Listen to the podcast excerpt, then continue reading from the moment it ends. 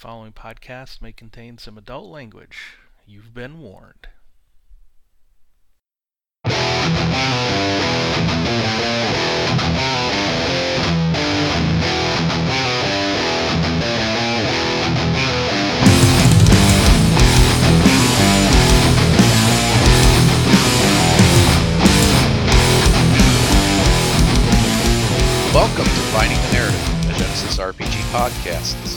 Dedicated to the Genesys role playing system, created by Fantasy Flight Games and produced by Edge Studio.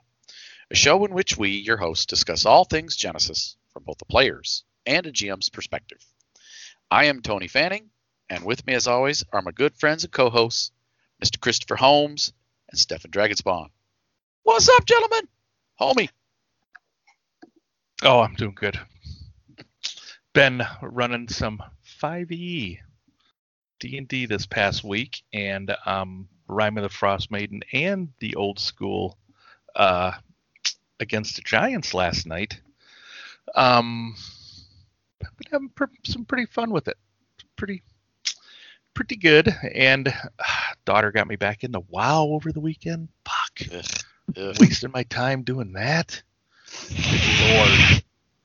And then, you know, came up with our thing for tonight for advantageous threats. Thank you, Tony, for that, putting the pressure on us. Jesus. Oh, sorry, I did that on all on my own. Yeah. um, but I'm foreshadowing there just a little bit. Um, Stefan, how you doing, buddy? I'm doing good too. It's a nice day today. We were outside. Uh, the dogs were running around, preparing stuff for spring, and off and on, uh, doing also some more uh, adaptation to, for my Dragonstar setting to Genesys. So, uh, been working on some of the other PDFs like Smuggler's Run and the uh, Player's Handbooks, uh, Player's Companion, I say, and uh, decided to do a separate one for the Imperial Supply, which is mostly just equipment. So uh, I'll be doing Cool. P- separate PDFs just for that. Uh, but yeah, doing off and on so that I don't get uh, bored or just burnt out doing that. Other than that, uh, no, doing good. What about you, Tony? Uh, uh, I'm all worn out, torn up. I uh, I- went out last night to uh, a, a rock show and got a little drunk, Oh, and then mowed the lawn hungover today, and Mm. I'm paying for it. Right. but other than that, no, I'm uh, doing great. Everything RPG wise, I we get what six games going. I feel Mm. like Oh, Mr. yeah. Holmes here. I got I got games every other day. That's right. Uh, Totally But- having fun with that Call of Cthulhu game you're running, man. Yeah, course. That's awesome. Cthulhu 5e on yeah, Yeah. it's fun. But Good yeah, thing I'm that's not forward. real life, man. Oh, I'm looking forward to just playing around with the uh, the um, cooking up a setting. So tonight's episode, yes. episode 81, Iron Chef Genesys, cooking up a setting part one, because there's a lot to it. So Mm, there we'll, is. have a part two later. yes, the Iron Chef. That's right. I love that show. I like Iron Chef too. I like the original, not the not the Americanized one. Hmm. Sakuri-san. I've only, I've only seen excerpts. Awesome.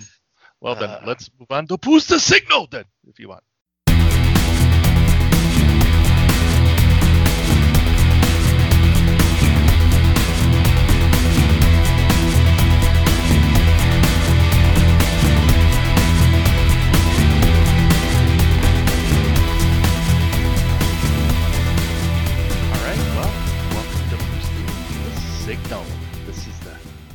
Part of the show where Stefan shares all that hot and steamy Genesys news, fresh off the wire from Edge Studios and the um on the drive-through RPG section of the Foundry. Well, maybe not all from Edge Studio, but in their their section. From all of you out there, the community, people creating this stuff. What you got, Steph? All right. So uh, today we have something. I try to I try to stay, I'll, from now on at least, in line with our uh, our show topic as much as I can.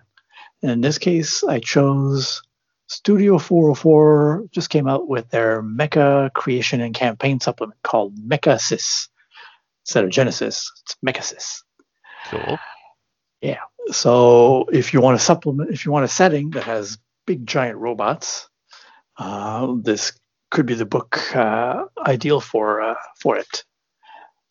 So it covers it's 53 pages. Uh, that gives you five new archetypes, uh, things like the Daredevil or the Kid, uh, and then seven careers, of course, so, with things that are typical like the the Mecha Pilot, duh, of course, and the goofball, so the, the, the sidekick of the, the serious mecha pilot.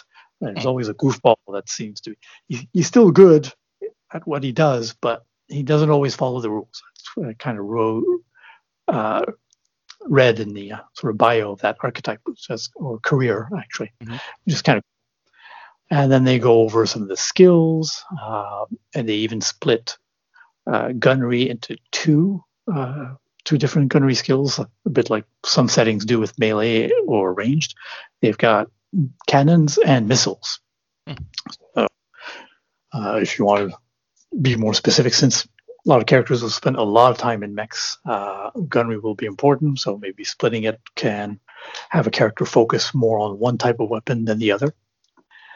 And then they add, of course, uh, a few new skills like uh, mecha operation, and of course they add new talents like Mecha Duelist and the Lock On Expert, and many more. After that, they also go over mecha construction, uh, various what they call build points, uh, depending on the chassis. Mechs that are small and light, those are, or some that are huge and heavy. And uh, one thing that I liked that they did is that they combine the stat blocks that have both characteristics like a PC. So uh, a mech will will have willpower, uh, presence, uh, anti cunning, just to represent how awesome sometimes they, they might look on the battlefield, how uh, how maybe their computer system operates, and so forth. Uh. and of course, the traditional stats of a vehicle, like system strain, uh, strain threshold, and uh, hit thresholds and, and their speeds and armor. And after that, they go on to describe different modes of locomotion, the weapons, secondary stats, uh, and upgrades, which act like talents for mechs that you can mm. buy. And they're set up in tiers uh, as well. Act like and, uh, talents uh, in the sense that you spend experience points to buy them? Yes, almost exactly. kind of how you do how how we did how we saw in that one um, supplement for the uh, what is it the martial arts supplement? Yeah. Where you spend xp to do kind of different martial arts moves or something? Okay interesting. Yeah, exactly. And then new rules that affect mechs of course because they're big and they're slightly different than cars or jets so there are also mentions uh, including combat options and of course specific critical hits uh, chart. Always like new critical hit charts. Oh yeah, some of them are pretty good. Mm-hmm. In there. And gotta then, collect them all. yeah, and then finally some sample mechs, of course. So awesome. and, and some mechs can be considered almost like minions. They talk about how, especially in in anime, so you always have some mechs that the heroes just blow through. You know, uh, even though they're mechs, it's like nah, they they only have very few hit points, and uh, yeah. they're piloted by uh, by the nameless ones.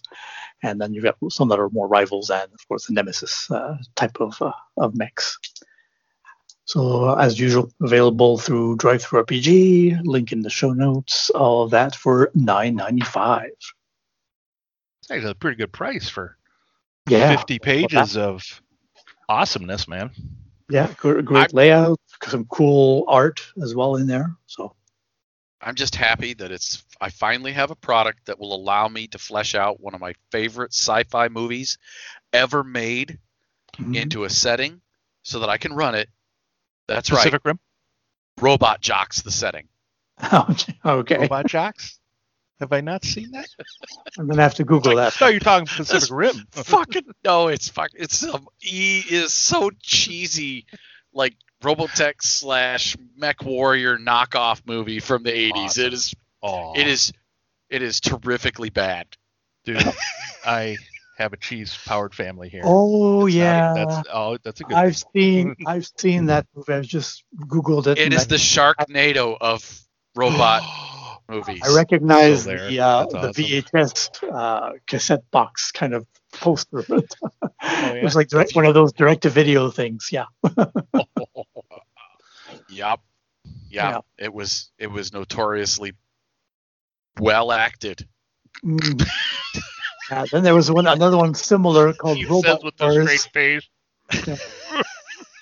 There was one in the same vein called Robot Wars, and one of the one of the robots looks like a big scorpion. Uh, yeah, but that was claymation. That was really, I mean, stop, stop motion. Yeah, that was done with stop motion. That's some good shit. yeah. Ah, no, all kidding aside, uh, no, I actually will be um, um, using this as um, when you come to the um, Mecca or Ma- Ma- Ma- Machina section Machina part. of the Primordial Machina uh, book Mhm. will be a go get this supplement because it will help you make your Machina. Yeah. Sweet. Well, that's good. Um, so uh, that's pretty much what the Machina section of our our our uh, our document's going to say is go get this because Yeah. they did all the work for me. Yeah, There's- There's a lot of stuff in there. Yeah, it is pretty good.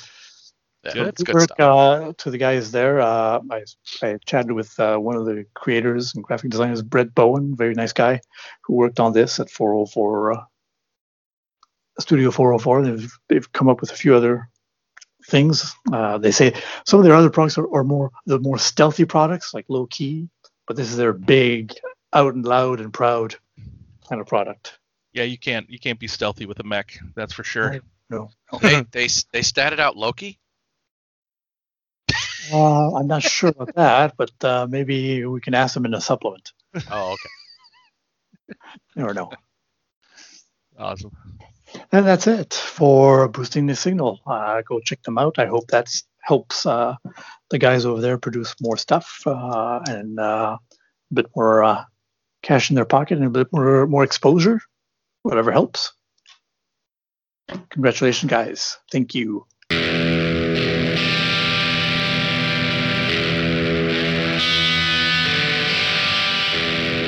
Welcome to the Books of Genesys.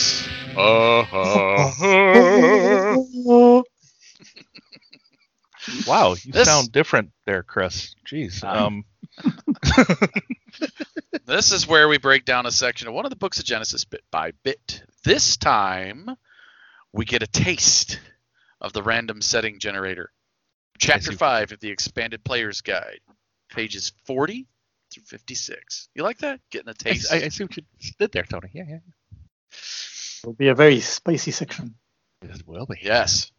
So turn to page 40, follow along if you'd like, of your expanded player's guide and join us. So we're going to start, we're going to just kind of randomly roll up and play with it. Uh, the three of us, we're not actually going to build these settings unless one of us really likes the one they roll. Um, but we're going to uh, yeah we're just going to dink with it a little bit Yeah. now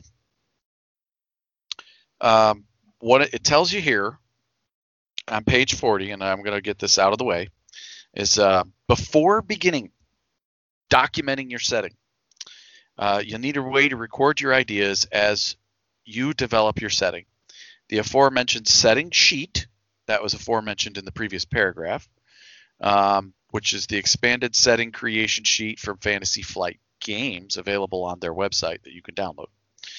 Um, and that's the original one or the expanded one. Either way.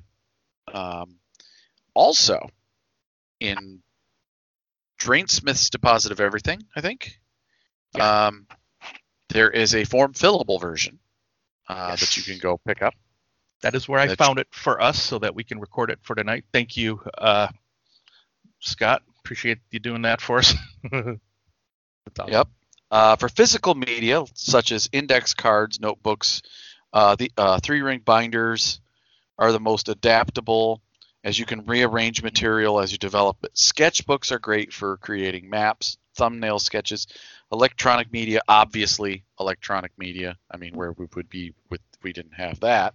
Right. Um, where you can unless store you don't know how to, uh, unless you don't know how to freaking organize your files and such, and you can't really find anything. That's But actually are- a pretty good point that they made in the organizational part. there are campaign builder software out there. There There's is, um, yeah. there's um, World Anvil, Obsidian Portal. Uh, those are just two off the top of my head. There's there's others.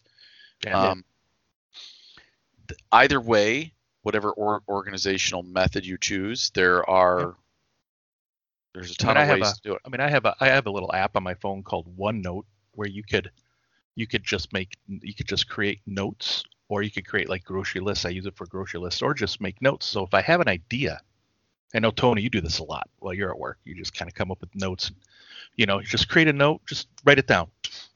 Yeah. Record I it. use yeah, I use uh, Google Keep. It's, it's almost like a post-it note notes. You- You can use it as just a, Mhm. a broad note or a, a list, so with check marks. Yeah. So, Yeah. which is good. if you ever, ever have those creative moments, record them. And then Yeah. if you get in the habit of doing that, you make it kind of second nature. And, you know, you'll That's be it. amazed like how just how much information you, you'd have. Yeah, and some of these and some of these, you know, uh, like OneNote and Google Keep are available like cross platform. So on your computer, your laptop, your Yep. phone. So you, when you're out in the grocery shopping uh, waiting line, you have an idea, write it down, and you can That's right. flesh it out at, at home. I do some of my best thinking when I'm supposed to be thinking about work. Um, so I have that available to me. Um, and, you know, I used to carry around little, um, basically, um, moleskin, moleskine Mhm. Um, notepads, and I would fill those out all the time. Problem is, you can't take those out onto a, you know, uh, the shop floor at work or whatever. Mhm. Um, so, I, I- you know, filling it in on my cell phone, and then I can Yeah. take it from one media to another and move it rather easily. Yep. You know, I'm gonna Um, say before we before we go on, this first sentence in this section, creating a setting, it's very interesting to me that they say it like this. Creating a new setting gets to the heart of the Genesys role playing game. You know what I mean? hmm the heart of it. You know, because I mean, the Genesys role playing game when that when the rule book first came out, people always were like talking about, oh man, look at the art in this. It kind of sucks. It it's not like it's it's not complete. Well, that's because the the the designers made a choice that it's more of a toolkit for you to build on, and this is what is the heart of it. A Well, setting. Yeah, you know? Genesys Uh, is you know a play on words, generic system. You know, it's, Uh-huh. it's for multiple multiple Yeah. settings, just like other other generic And- systems that are out there of, different names. Yeah. So And there are people who have, um, you know, created settings for Mhm. Genesys, their own settings, um, Yeah. and marketed them on drive-through. There is nothing wrong with using these um, these methods to create something that you wish to share with the community. Whether you want to throw it up there on um, a Discord server and share it with everybody, or whether you want to, uh, m- you know, market it, get your own art for it, market it, and put it up on the drive-through RPG for others to play. mhm. This is that Do it. in a, in that process in a nutshell. So Yeah, yeah, um, now I did want to mention there's uh, one paragraph here at the tail end of um, the organizational methods section. And since we were talking about, you know, organizing and whatnot, and, and it's important to note that as you document your material, you should always think about what is just for you as the creator of the setting and the GM if you're just running it for your friends, ah, and what is for your players. understood. and my little uh, word to the wise or a bit of advice pro tip i guess not really i'm not a pro i don't get paid um, would be Mhm. to format your player section stuff much like you see it formatted in the Genesys source books. Um, you know, Yeah. archetypes, follow that with uh, careers, follow that with a skill descriptor of what skills, new skills list you have, follow that with a list of talents and Your um, gear section. equipment and and then adversaries. Now, because the adversaries are more of a GM section, but Right. um, but that way, if you format it like that, there's a familiarity. Everyone who Yep. opens up that product, if you share it with others later, they'll know immediately what to look for where. Yeah. Well, yeah, most good most books will put player information towards the beginning, and that, that both GMs and players Mhm. uh, will And- find and once- and then towards the end, more specific just for the GM. Yeah. Right. And and great way to do lead in with the setting description, you know, that you get from doing this. This. Um, yep. uh, lead in with your setting description of what it is to, to play the game, what tropes and what themes you're you're you're uh, trying to achieve, hmm and then go into that player information. Uh, yeah, yeah, Good idea. just, Good idea. just Was there any any tips on how you separate that information that you do for yourself there, Tony? Um, beyond like here's a GM folder, here's a players folder or section of the document. separate document for each one. Okay. Uh, each each section, and then as a Mhm. section is finished, combine them in the order that you want them until you have one document. Gotcha. Now, when you're writing something, say if you're writing something for a section of like maybe when you were writing for the uh, Primordial Machina, like the the adventure you were writing for us here, and you were writing the area of this world. When you were writing it for yourself, writing all the information out, were you making notes on this blurb is going to be my elevator speech that I'm going to read to the players? Yeah. When I do that, I try to put. Um, it's easy to format it. You can put a different. Um, what I, I do is I'll highlight that text. Any Got text that I want to. Or italicize it writing, whatever? italicize it. Put it in a block. Um, Yeah. uh, with a, with a with a different shading behind it. Okay. Uh, much like you'd see in an adventure module. I do the same thing when I'm writing. If it's something that I want to share, elevator pitch style with players as I'm, uh, whether I'm reading it out loud to them or I want them to see it to pop out when they open a document, um, that's you do that. Italicize it, throw a different shading behind it. Got it. Okay. Okay. Cool. Cool. Excellent. All right. All right. Well, first step. No, Yeah. let's. Uh, Well- let- Well, I mean, let's- really, let's, I mean, talk about some stuff here. really, the step. I mean, before we go into like what the different steps are, there are two techniques. We're going to be using the randomized techniques tonight, where we're just gonna we're just gonna we're just gonna roll some dice, randomly done the determine the, the results.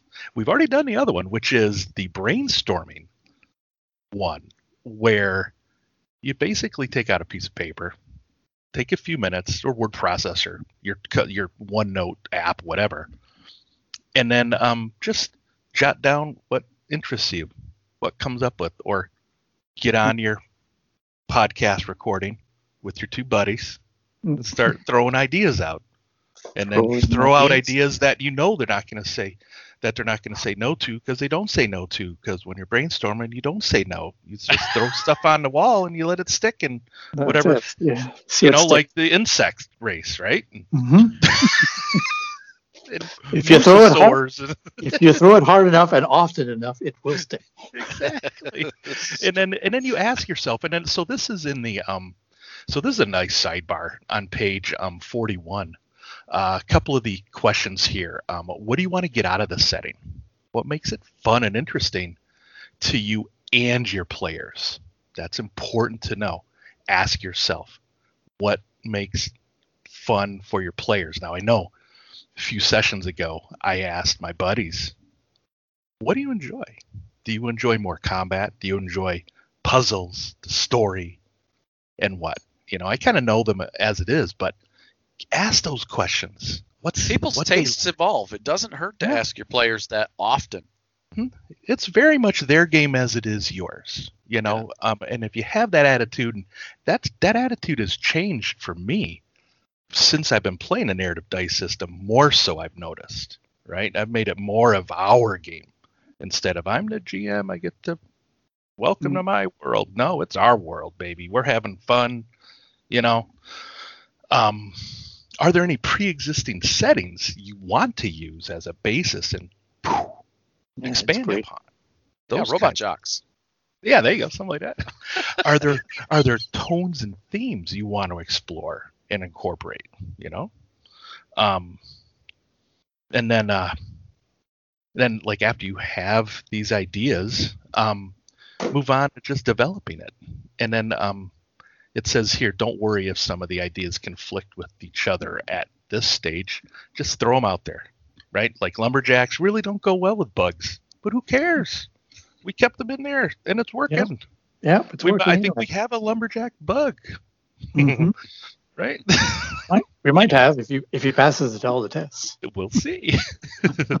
um, then, um, but then you know, drop some of the ideas when you need to, and as it comes through. But uh, you know, just when you're brainstorming, just throw it out there, keep it up there, and then as a pass through the first time, just throw everything out there that you want.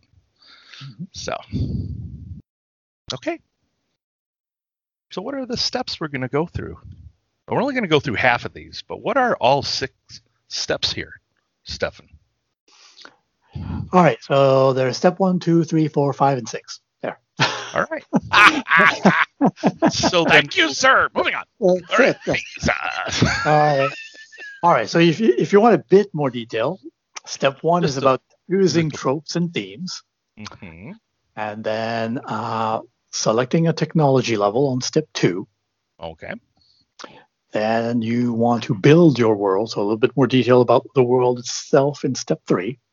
okay, Step four, love me a bit a bit more. No, sorry. Uh, uh, determine religion and cosmology. So, so what do people people Sounds believe deep. in? Yes, what people believe in, what the how the world Don't- is set up, kind of thing. How it created got created, maybe. Okay.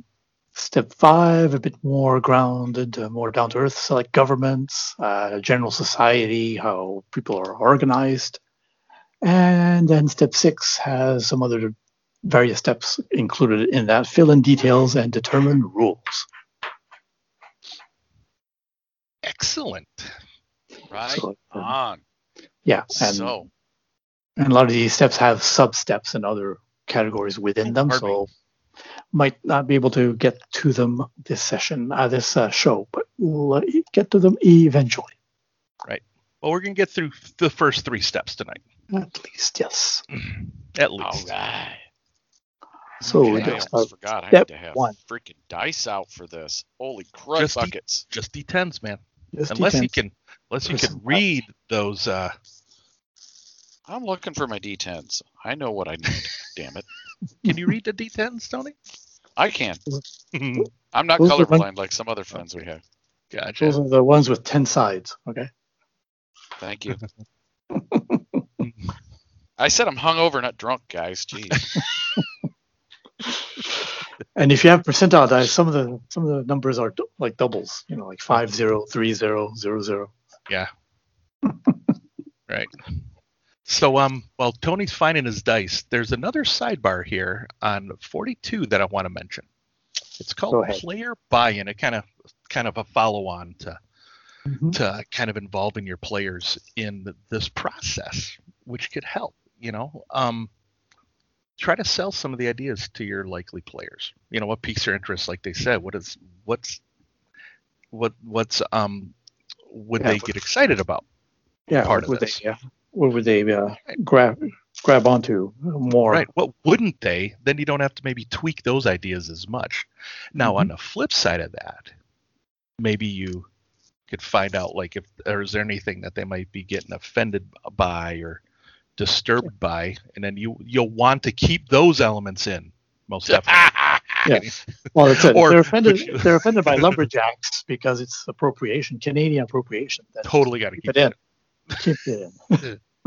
no, but no, but seriously, I mean, if if there there you know there there are elements in the setting that you know your players might say you know what i don't feel too comfortable you know i don't feel comfortable with that Mhm. you know they're your friends you know you know hey uh, even if not your friends respect it you know if you have that necessarily- one buddy who had a really, really, really bad experience at cheerleading camp, do not do a setting about being cheerleaders. Yeah. right Okay. i mean Just have it set at a I, camp I'm telling you from but- experience. Okay. oh, all right. Um, Tell yeah tell us, Tony. Tell, tell us, No, Tony. I'm where kidding, did the cheerleader I'm hurt you? where did the cheerleader hurt you? Touch you? I Yeah. can't. it's everywhere. There were pom poms everywhere. yeah and you know you know i'll tell you my um my buddy kyle had involved the rest of us in creating this new world we're playing in the um d shift 7d um system that we're playing in uh, we blew up the forgotten realms okay but then we all started randomly selecting tiles and we're building this world um we all created like a mythos uh, related to our characters that we were playing in the previous world. And he's tying it in and all that stuff, and now we're like we're like invested in this world, and, it's what, it's pretty you- cool, I must say. you what do you what do you call it? The remembered worlds? What's that? What Uh, what do you call the, the setting now? the remembered worlds? Oh no, it's not that. Oh. no, we're I- having we're having fun with it. the- But I- anyways, but- I found my keys realm. Is what it is. yeah but but it- but um but he but but we were involved in that process as we were building it up and now we're playing characters in there and it doesn't matter whether we're rolling 3d6 in order get what you get you don't throw a fit and you know i'm rolling ones on my hit points and whatever every level and I'm still alive but still right But I'm not. But I'm but, not bitter. But it's enjoyable okay Trash method of making characters. I'm sorry. Uh, moving on. yeah, yeah, yeah, yeah. All right. So, our first Uh, step here. Um, Let's begin. Tony, you want to kick this off with our first step, or Oh my gosh. All right. So, um, choosing tropes and themes. Step one. Oh. Uh, once you've spent a few minutes uh, brainstorming, storming, storming, it's time to pick the trope and tropes that you want to see appear in your setting. Um, we're gonna roll those. We're gonna roll haven't randomly. Mm, Uh, are we gonna Are we gonna roll two and keep one? Everybody. No? I'm gonna roll two and keep two. That's what I'm gonna do. That's what I'm gonna do for me. I'm just gonna roll two. I'm gonna keep the two I roll. I'm gonna I'm- get what I get. I'm not gonna throw a fit. Well, first you gotta know what you're rolling. So first of all, what is a trope? Yeah. A trope's a common storytelling device, a cliche, or both. Um, they can help Ah. define a genre, like steampunk or alternate history, or Hmm. they can define the morality of good versus evil. Tropes uh, can be refined in all the way down to specific elements within classic stories, noir. Mhm. Um, but you should stay more general when developing a setting.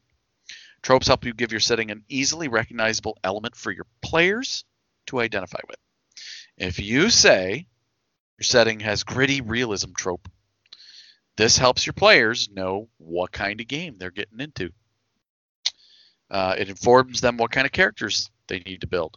Uh, if you make a, a cartoon talking squirrel in my realism campaign, I'm gonna kill it. um, so your your setting doesn't have to Could be a setting great squirrel. have to have a trope. It says that here. It doesn't Right. have to have one. Um, you can skip this step, and step entirely and just hodgepodge it as you go. Um, Yeah. But there's a list of common tropes here. Yeah. Now, there's another little section here that I want to talk about with tropes, and then I'll let one of you cover themes.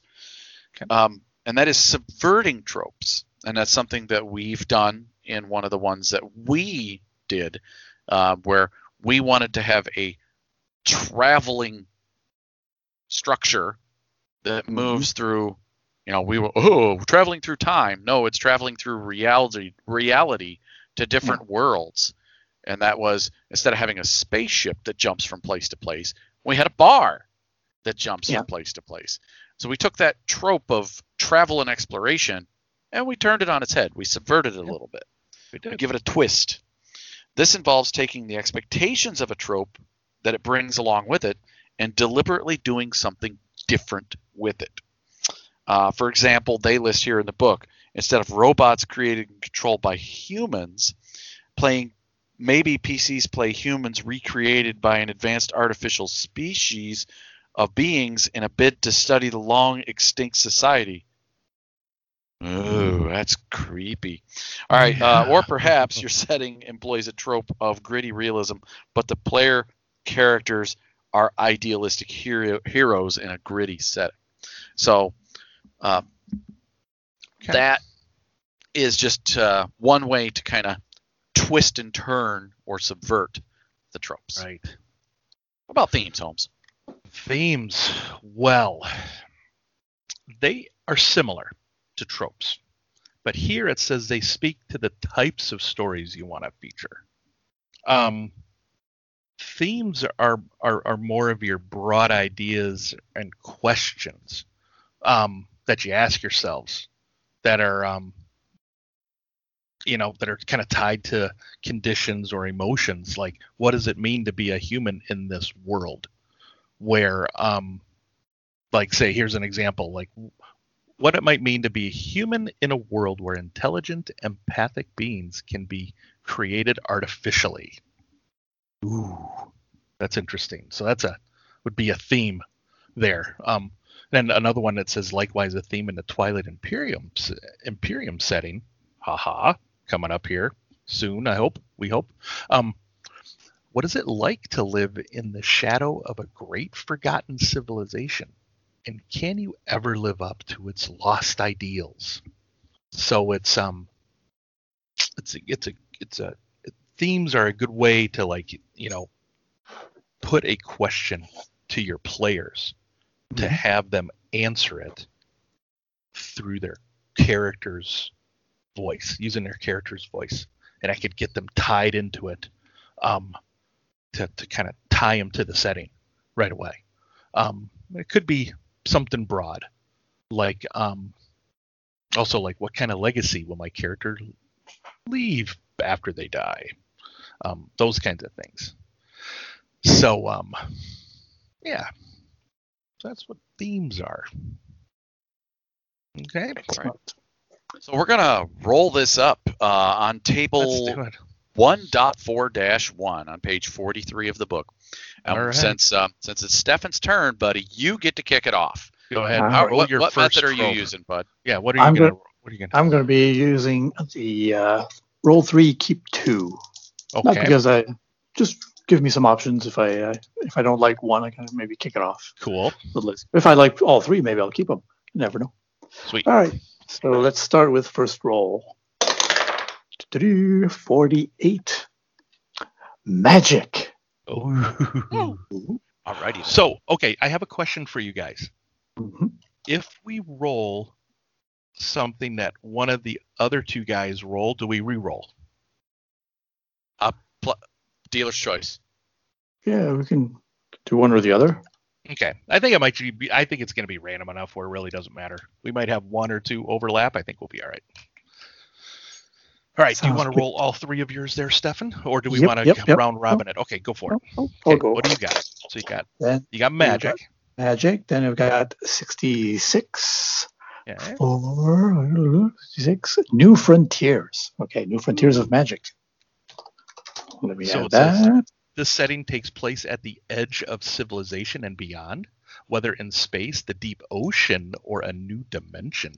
Ooh. That could be possible. New dimensions of magic and stuff. Portals. We'll see. And then, and, and what it says for magic here says magic is an element in the setting, and the acquisition of magic is the goal of most major characters. yeah, That's cool. That could be ah, interesting And too. so those So are your two, and then you want to roll a third one and then pick two between the three, right? Maybe yeah, 76. 76. Go a little further down at gritty realism. So this in this setting has a prevalent gri- theme of gritty realism. Things go wrong for the major characters. Villains sometimes win. People act out of self-interest, and decisions can be motivated by misinformation, bias, fear, and irrational hatred. I think I think I like all three of them. I'm going to keep them. Okay, is there any of them that you're thinking you might subvert at this time? Uh, let's see. Not at this time, but I'm not. I don't want to lock myself into either. Like magic could be, depending on what the other things will be on the tables further on. Mhm. Maybe I'll subvert them. You know, if it's magic in a in a high technology world, uh, we'll see. You know, it might might be a little different than a a medieval type world. Gotcha. Right So on. that's right. my so that's my three. Those are your three. So you had magic, Yep. you had New New- Frontier, and you had Gritty Realism. All right. So Tony, what method are you using here for your random? So I'm going to roll three, uh, but I'm going to intentionally subvert one. Okay. Um, Sounds good. I don't know which one yet. I'll choose that after I roll my three. Okay.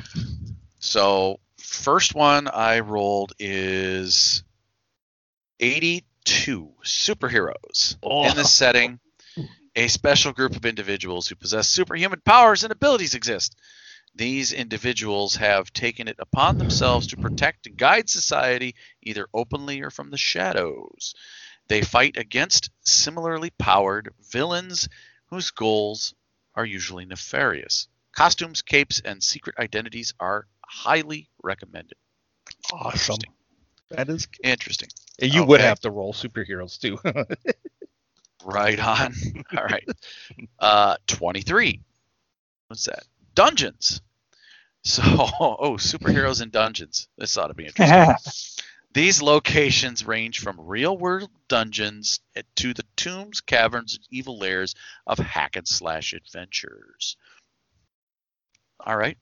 I'm I'm starting I'm starting to the juices are flowing. This is automatically getting the juices flowing here. Mm, it is. And last but not least, 99 underwater. Underwater Oh. dungeon superheroes. So significant aspects of setting underwater, whether cultures, civilizations, or entire worlds. So what I'm thinking Mhm. is looking at this. I like the underwater environments. Now I've got two environments in my tropes. You so do, one yep. of them, one of them, I'm gonna subvert, and that's gonna Okay. be the dungeons. Okay. So um, I like the fact of having underwater superheroes. So it's going to be a water world, probably.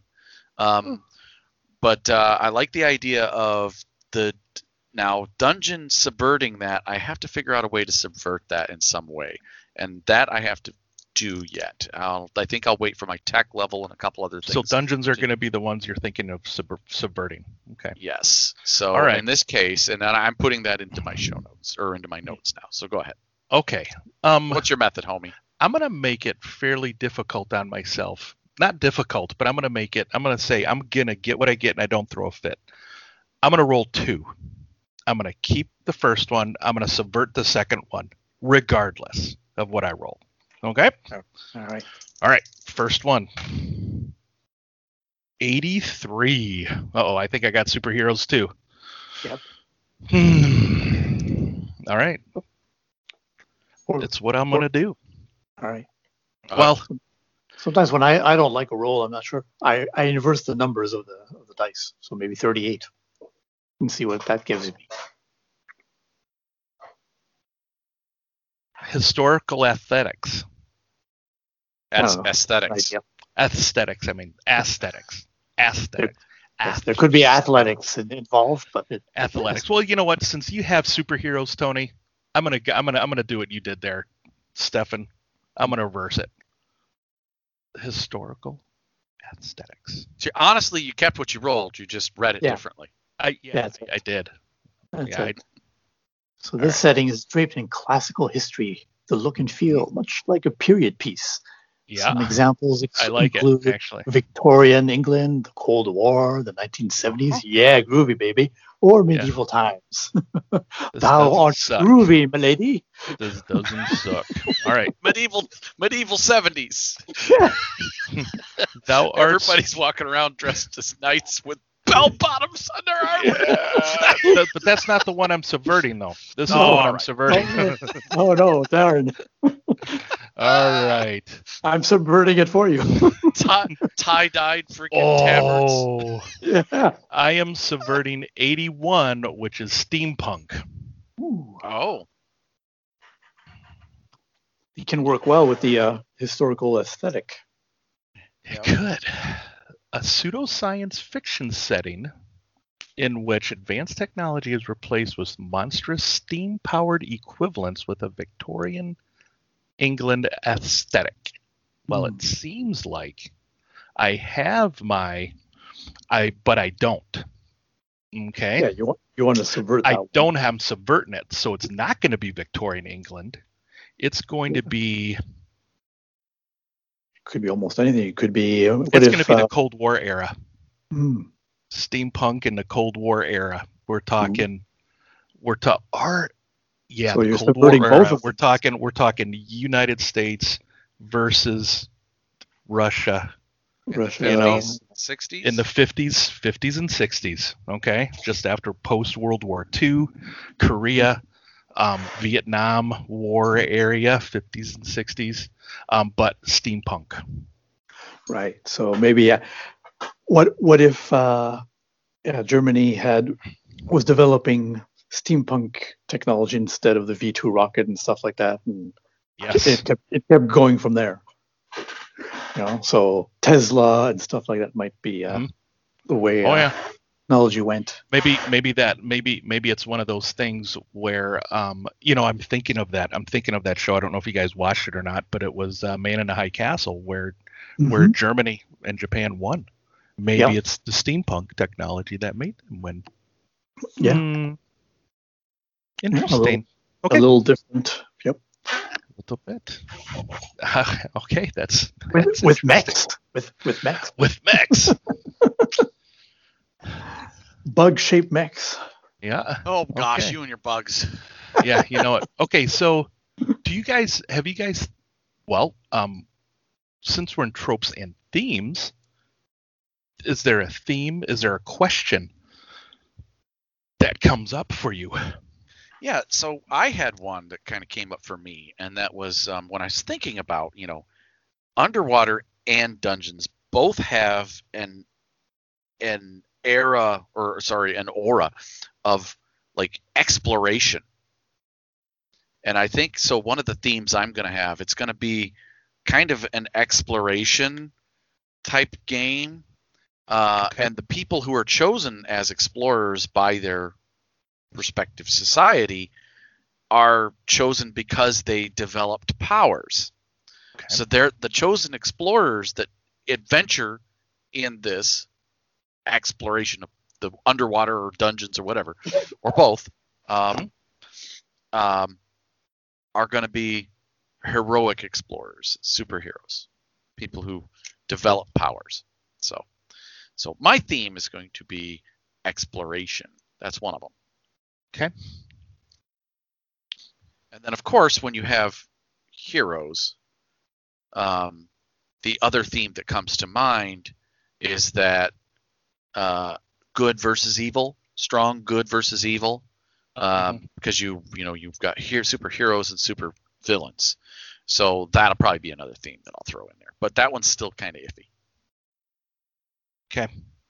How about you, How Steph? about you, Stefan? Did you have something that I was looking at the tropes that I've got and trying to work them together. And I think something, okay, it is, there's gritty realism in the world, but most of the adventures happen in these new frontiers. And in the new frontiers, this is where people acquire the magic. It's where the sources of magic seem to uh, to be most potent, almost like mining for gold. Like it's a precious resource and some people will do almost anything to to get it. That's why it's gritty. They might, you know, uh, betray loved ones, uh, lie, cheat, cheat, and steal, backstab. Uh, and since it's a new frontier, it's lawless. So Gotcha. maybe, maybe, uh, you know, are you going to? Do you try to be someone honorable uh, in this kind of world, or try to uh, to keep a bit of semblance of order, or are you selfish? Well, I don't know exactly how to put that into words. Uh, with with the elements maybe of uh, how far are you willing to go, you know, to gain to gain magic, this magic resource. That's a great. That is a great question. Mm. How far are you willing to go Mm. to gain magic? Yeah, in, To integ- discover to discover new magic. in one word, maybe integrity would be would be able to sum it up, and then Cool. yeah, how how Yeah. how far are you willing to go, or what are you willing to do, stuff like that. So yeah, in, the word Yep. integrity definitely works in there. Yeah. Okay. Okay. So I'm getting a little thing. bit more of Mhm. my of my thoughts, Chris, but I want to hear some of yours. Um, because you've been kind of I'm thinking so I'm thinking it's a Cold War era, right? Um I'm thinking the words um rebellion oppression resistance Vive la résistance. Vive la resistance is coming to mind here right um i'm i'm i'm thinking i'm thinking um i'm thinking like black market um smuggling um to survive um and the question almost along those lines there stefan um what the question that I'm coming up with. What are you willing to do Yeah. for your family? You know, like to have them survive, those kinds of things. So it could be, I- I- though, though I don't know if I want to go be make it like that real, because I Mhm. still want it to be like a, you know, a fun setting. You know, to like, um, what are you willing to do to survive? Mm. Maybe that. Or if you want a bit more lighthearted, like Cold War in the 50s, 60s with a uh, Austin Powers vibe? No? Not that. No? All right. No, not not so much. Not so much. I, All I, right, fair enough. uh, uh, almost not. Well, you can always come I mean, back though I didn't, though, though I didn't this- roll like the gritty realism, but almost kind of, I almost kind of want to go a little dark. Yeah. Kind of want to go a little. dark. Still serious. Yeah. Okay. Well, you can always re- come back Yeah, to the we can always come back to it. have. Uh, themes that I am Variety. subverting by this setting. Um, Austin Powers. themed um silliness. Though I love the movies, trust me. Yeah. That's good things. All right, sweet. Okay, I've decided. I'm just uh, so I had this theme that I'm going to. Uh, one of my two themes that I had. Um, I decided I'm going to subvert the good versus evil theme, and it's going to be evil versus good. So the players are actually part of an evil society, Oh, and Okay. uh, the good, uh, so to speak, uh, aspect of it is: do they choose to be, you know, do they choose to be selfish and evil like the people around them, or do they choose to be uh, good? It's more of an internal conflict. Do they choose to be good and do use their powers for good, where in a society where things aren't exactly um, that kind of stuff is frowned upon. yeah. Uh, you're using your powers to help other people? What? No. All right, so There that's uh yeah. Okay. I think if I'm subverting the, a trope, would be maybe the magic a little bit, where magic is, like I said, a limited resource. Once you've Nice. used, whether it's crystals, whether it's you know flowers, what I'm just throwing ideas. Mhm. But once you've used it up, you know, and you uh, it can't come back or not easily. Maybe that's why the new frontier exists. Like we're trying to, you know, Excuse me. cut down the cut down the new forest to uh, to gain some more magic kind of thing or mine mine it whatever it is Nice. Limited cool. sort of thing.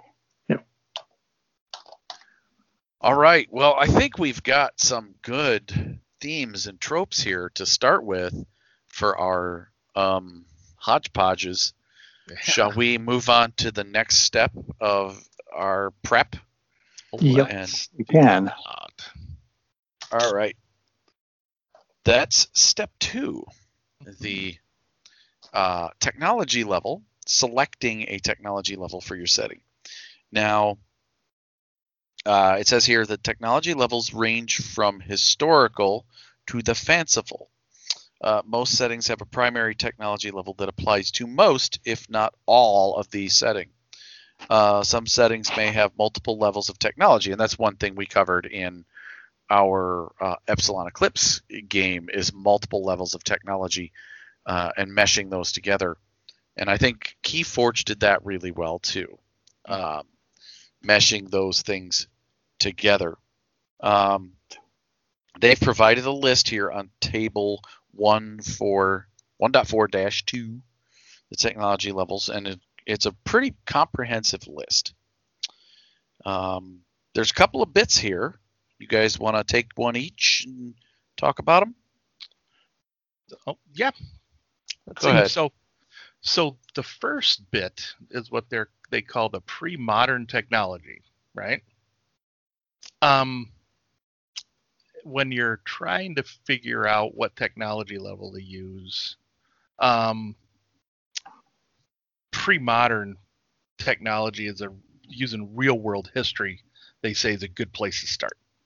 So if um, even if you have magic or supernatural powers in your setting, um, layer layering those on top of a setting with some sort of historical basis could be interesting. You know, in the real world, it says historical technology eras span anywhere from millions of years to decades, um, and then uh, shorter, typically becoming shorter closer to modern times. So, um, yeah, so that's the pre-modern technology level. Okay. You know what's the other one? Yeah. And the next one, then we move more towards the future with fictional technology. So, it, of course, real world history doesn't help much there when you're trying to come up with futuristic technology levels. Uh, yeah, because as you get beyond modern day eras, you need to create your own tech levels, which the table 1.4-2 helps with for more suggestions. Uh, based on some of the more popular tech levels in science fiction and other speculative fiction, you can use them as they are or expand upon them, uh, create your own as well. Uh, and and it says uh, also, although we discuss futuristic technology eras from the perspective of humanity, you can replace that, of course, with the perspective of another species and how they would use technology. Sometimes I like to see, like, you know, how they, they talk about how it's hard to imagine future technologies. I like to think of uh, some futuristic films that have been redone a few years or maybe a decade later, like uh, uh, Total Recall. Total Recall with Schwarzenegger, they have you know self-driving cars. They had like computer screens in and in subway cars and stuff like Johnny that. Cab. Technology, yeah, but you, even the monitors look really thick. You know, like Mhm. standard big monitors. CRTs. use that, yeah. Yeah. Compared to the new version where people have flat screens and the holograms all over the place. Uh, Yeah. Cell phones are very common. So things that back then they couldn't even imagine wireless technology like that. But now it's like we can imagine a bit more, but you can still push it. And maybe in another 10 years, they can redo Total Recall another different way with more technology, uh, even more advanced. Yeah. Yeah, true. Uh, true story here. A little sidebar, uh, not related, but it. You bring it up, Johnny Cab made me think of this, um, and it also is kind of world building. Uh, so, uh, you guys ever play Traveller? Never have seen it Oh. on the shelves, obviously. I've right. read a bit. Palladium, right? Yeah. That Palladium? No, Uh, no, no. Um, yeah, I can't remember who makes it, but Chaos? um, yeah, I remember. could be. But uh, I, at one point, um, my GM back in high school, the guy that ran Cyberpunk for me all the time, my buddy Mike, um, he decided he was going to run Traveller for us, and we um, but he was running it in his own world. Mhm. Uh, his world creation was Johnny World, where it took that Johnny Oh. Cab concept Oh, and took it, cranked it to took it to the yeah, dialed it to eleven. Everything was you know, welcome to Johnny Johnny. Toilet. Welcome to Johnny Toilet. Please insert fifteen cents, or else you can't go. you know, so uh, it was crazy. literally that. The whole Yeah. setting was Johnny World, and it was And- this- awesome. The, and the original Traveller was Game Designers Workshop. that's right, GDW. That's Yeah. Okay. Um, All right. but yeah, it was Awesome. just Yeah. talking about subverting a trope. You know, Yeah. he took that that one little concept from uh, Total Recall and he ran with it, and it was it was a one shot, and it was hilarious fun. And yes, one of us had a character die in character creation. Um, like you do. uh, Yeah, um, like you do. that and uh, but we had a lot of fun with it. So, but anyhow, uh, Nice. I will roll first All right. Go for on it. this table of technology levels. So, uh, and that is going to be 37, 37 Renaissance. Mhm. This age featured a revival of classic learning brought to significant developments in science, art, architecture, religion, political ideals, ideas in Europe. Gunpowder spread through. Okay, so I like that. That's interesting. So, um, Good luck but- using gunpowder underwater, but anyway. No, but if you think about it, it's the. I mean, if I mean gunpowder aside, the rest of it though, there's a Yeah. renaissance in this world where the science, the art, the architecture, religion, all that is. the is, feudal system um, of government began to vanish and was Yeah. replaced by more proto-modern governmental organizations. It was the birth of many parliaments, uh, Mhm. and you saw, and and because I'm subverting the evil and good trope, perhaps That's why. you know, so that's Maybe why this- because there's this political change Mhm. in my societies.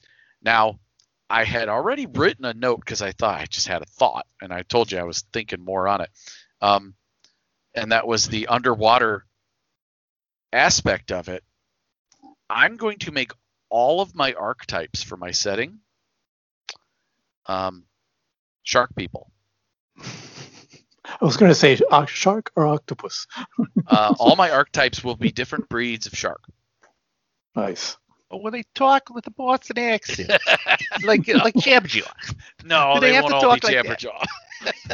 Fish are friends, not food. Oh. That's right. no, but I, I so cool. sharks. Okay. Yeah, uh, yeah, and in that time period, yeah, Well, and, and that- you look at this, the political technology level. ideas, the political ideas, that stuff's flipping. You know, that gets you the, the good and evil. yeah. That's it. And since it's Go all sharks, you can get. You can, things things Huh. are changing. It, they're, they're, they're, they're adapting to new schools of thought. Oh my god. Oh, there it is. Wow. There it is, Stefan. Well, uh, with that said, go ahead, Stefan. Go ahead and roll your technology level All because right. I have one in my trope. It does say steampunk. That kind of Mhm. sets my technology level, but I still want to roll on this table. Okay. So I will roll and get a 27 to get classical antiquity.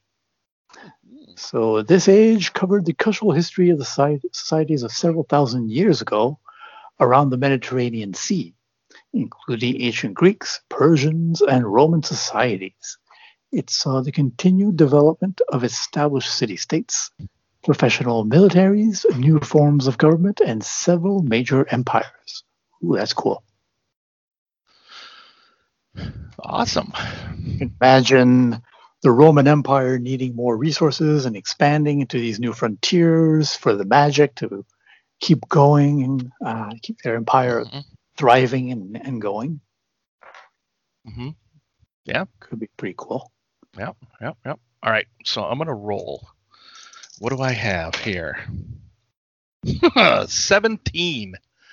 Iron Age. Ooh. Iron steampunk age. The age began with the development of iron weapons and implements, widespread writing and economic systems enabling more complex forms of government and society. Art styles developed further. Some settlements became fortified as warfare evolved, and some cultures began fighting on horseback with chariots. Okay, this is what I'm going to do. The steampunk part of it is that was how far technology got in this world when they blew themselves up because you know what that fucking cold war happened they blew themselves up and now this new world has come up and now they're in the iron age and these steampunk things are being found Oh, nice. okay Nice. Very good. So yours is actually more post-apocalyptic then. it's i'm yeah it's okay Post Yeah. steampunk apocalyptic. There you see what you see what I'm thinking here? You see what I'm saying with that? Yeah, it's Nice. okay. Yeah, yeah, yeah. Interesting. And maybe you know what I think. You know, maybe it's um, maybe it's one of those things. So, let's see. So back here, draped in a classical historical look. So I said it's like a Cold War. Hmm. Okay. Interesting. All right. Yep. These devices are being found and are are kind of maybe tipping the power. Maybe there's two powers. So so I still want to go with that Cold War trope, right? Basically two powers in this world, in an Iron Age world, right? Fighting Right. over each other. But these um, steampunk devices are being found and potentially being activated and maybe tipping power and you know what I mean? I don't know. Could make it interesting. Definitely. All right. Cool. So we're, that's our step So- two. Those are our you know, technology Stefan levels. said something when he was talking about the you know the gunpowder not working underwater, but that's a part of it that I can subvert.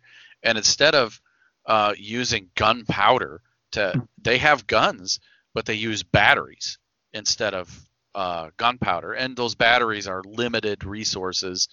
Um, and uh, you know that gives you your. I'm six sorry, why wouldn't gunpowder work underwater? Uh, Could be a different type of powder or uh, Why Well, would it even have to it, get wet? It it generally it generally uh, doesn't work when it's wet. Right. So Why would your gunpowder really care? Whether it's wet or not. I can maybe make there's it a that way, chamber. but I this gave me a thought. Okay, why are you attacking me? I feel I, attacked. no, I don't know. Am I triggering you, Tony? No. yeah, you triggered. so you're thinking batteries. So you're Yeah, thinking battery gunpowder batteries. Yeah, gunpowder batteries. They're they're they're encased uh, to protect the powder, um, and those will ignite and send pro- projectiles uh, torpedoing through water. Um, uh, you know that or, or gives like for instance like the battery just initializes the spark to whatever Hmm. projectile then Mhm. propels through the water yeah, maybe instead of pow- gunpowder like that's mine, it's a it's a type of coral. well no i don't know i'm just Whatever. thinking spitballing here Well, you know Yeah. But the thing is, no, but it says gunpowder spread throughout Europe from China. Maybe it's it's not necessarily gunpowder. Maybe there is this technology for weapons, or maybe a superpower technology has been spreading across no, in the I same like, kind of way. I like the batteries i just want them to be Yeah. some sort of uh, some it seems to work on some form of electricity um, Some because uh, electricity will conduct better underwater. So you would think instead Absolutely. of developing something that uses a spark Yep. to pro- uh, project, um, these will you know pr- pr- more battery oriented in that it'll be um, an electrical technology as That's right. opposed to a chemical. Uh, so that's all. light- that's all I was thinking. you- You're, you're just lighting those oxygen atoms in H2O, man. Mm-hmm. Right. Sure. No, the hydrogen agitates hydrogen is what it does. That There you too. go. Could be. Absolutely. Get your There's damn always- science out of my freaking role playing game. I think a cat girl just died. right? Isn't that that's the thing, right? Once you start talking physics and role playing games, a cat girl dies. yeah. That's a trope. Somewhere in the world.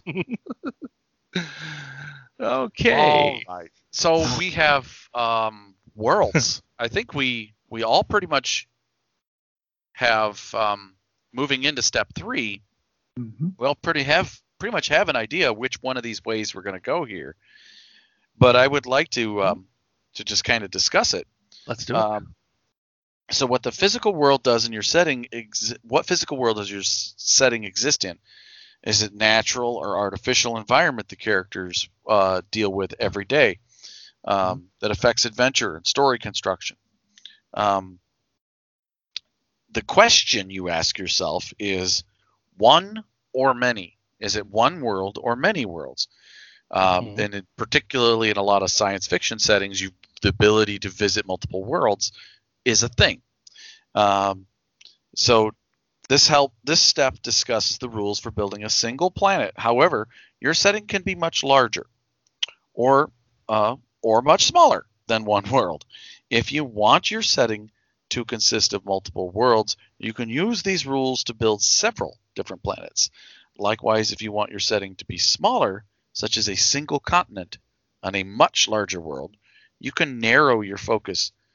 Use this step for development for developing that content continent only. Ugh, jeez, Tony, talk. Um, so, uh, who wants to read the next part? Go ahead, Steph. Uh, the many worlds. See, See, all right. Yeah, so many worlds. Uh, keep it simple. So if you're using these rules to develop multiple planets uh, to populate sectors of space, they suggest uh, keeping it fairly simple. Um, so using the tables, uh, table 1, 4 dash 3, and dash 4 to determine planet size and general climate, and then the environment as well to apply it to, to the entire world.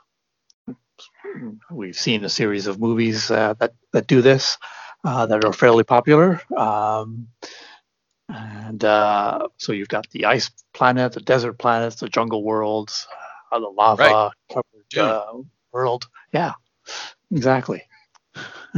Mhm. Mhm. The gangster planet. Uh, the Wanawanga. yeah.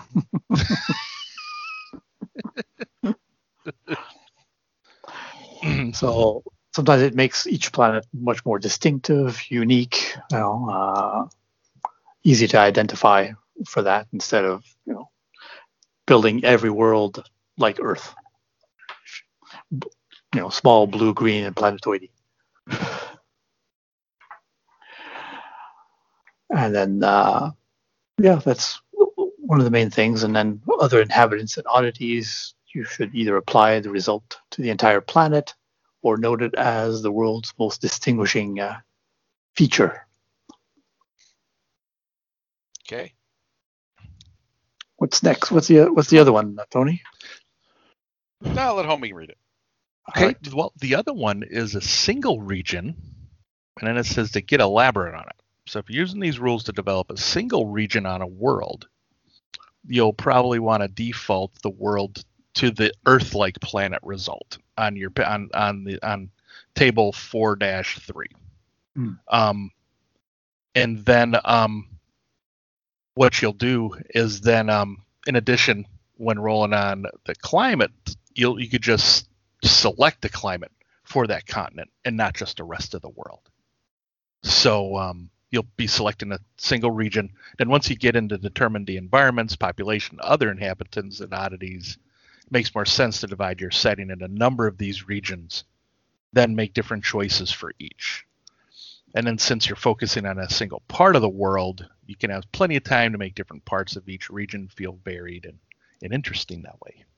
So um, you could pick, you know, maybe you have a Earth-like planet where you have like more of like a Western Hemisphere and you know, and an Eastern Hemisphere, and then maybe you have like an Antarctic area too, um, for instance, or maybe you have that water ocean area is one of the regions especially um, so that's up to up to you to do that so then we get into designing the planet itself Yeah. So that's the broke So there's lots of different bits to that, and they've broken Mhm. it up into different tables with Mhm. a little blurb for each one. Um, Right. But I want to mention because you talked about the mono environment um, versus the biosphere a little bit. You br- briefly touched on that, so I want to mention the sidebar on page 47. yeah um, which, despite what you see in many films and books, most worlds do not have a single environment from No. pole to pole. Most have a variety of environments, just like Earth does. So, why are so many mono environment worlds such a staple? And here's a few reasons why. Number one, worlds with a single environment are distinctives. When you say dune, everybody thinks desert planet. When you think Hoth, everybody's digging out their cold weather gear. yeah, Yeah. you are Um, and you know, uh, there's And, up, and Dagobah, it's, it's bug spray. if you're watching there's a- kevin costner in waterworld yeah, you know you're getting out your flippers right and water wings right on. um, better have some World- fucking water wings man if you're living in waterworld and you don't know how to swim you'd be fucked that suck Like so floaty. worlds, worlds with a single environment are easy. They're, it's very easy world building. You don't have to spend a ton of time doing it. Um, yep and then worlds with a single environment are seem exotic and that you want it you know the in those settings where you have multiple worlds where you have um, that's a way to make them exotically unique so that they'll stand out and seem alien because we know that's not how earth is No. so that's right all right well gentlemen let's begin right. I'm going to start by cheating. Um, and uh, because my world is underwater. So world structure So it's going to be a desert world, or no? It's going to be Earth-like in size. I'm just going to go ahead and keep it Earth-like. Okay. Um, in size and scope. Right. So I'm just going to choose option three, Earth-like planet. This this world matches our own in size and mass, even has one or two large moons that create tides. Uh, and you can use Earth as a template when creating this world. So that's where Well, there you go. Cool. Excellent. All right. Right. Chris, you want to? Um. Yeah. Next. Well, you know what? I'm going to randomly roll for my world structure because I don't know. You know what? I'm not going with Earth. I mean, I know I I'm, I know I have that Cold War theme and steampunk, but it's not necessarily an alternate Earth history like I thought it was going to be. No, it's not. It's going to be a 10 artificial construction. Holy crap, dude. This totally throws this shit on my head. okay, artificial construction. This planet is some sort of fantastic artificial structure. It may be a huge ring that spins for gravity and maintains a biosphere. On the inner edge, a gigantic Dyson sphere with civilization on the inside or on the outside, or something stranger like a disk, a pocket dimension, or a construction that completely defies the laws of physics, or one big fucking steampunk world. It's a steampunk world. It's a fucking steampunk planet. Yeah. The whole planet is steampunk. It's it's a gear planet. It is. That's that's it. The fantastic art artificial construction uh, structure of the world is its steampunk. nice. I mean, wow. Awesome. Okay. All then. All right. I don't what I'm gonna Might- do with it, but You know what that makes me think of? What's that? The realm of mechanics, me- Mechanus Mechanic, Mechanus. Okay. from uh, D&D, D Yep. Shift Oh, 7, yeah. D uh, Cosmology. Yeah. Nice. So gonna populate it with Modrons. All right, Stefan, what you got, buddy? All right, let's. I'll go random too and see if uh, see what I get. All right, I got a 10 too, but I'll re-roll that because you know, uh, homie already got one, got that, and I told, totally got the opposite. A one. It's a mere moon. It's a small world. That's no moon. Well, you know, you could have gone with 10 and that it was completely your planet is completely created out of magic. could Right? be. Isn't magic a thing? Yeah, it could be, Right. but I don't. The world is small enough to be a satellite of a much larger world that dominates the skies. This larger Awesome. world is likely likely a gas giant, but could be a solid planet. Characters add a boost die to checks they perform on this world that may involve physical activity, or maybe low, Oh, low, Are you low okay? gravity. Okay. All right, everybody.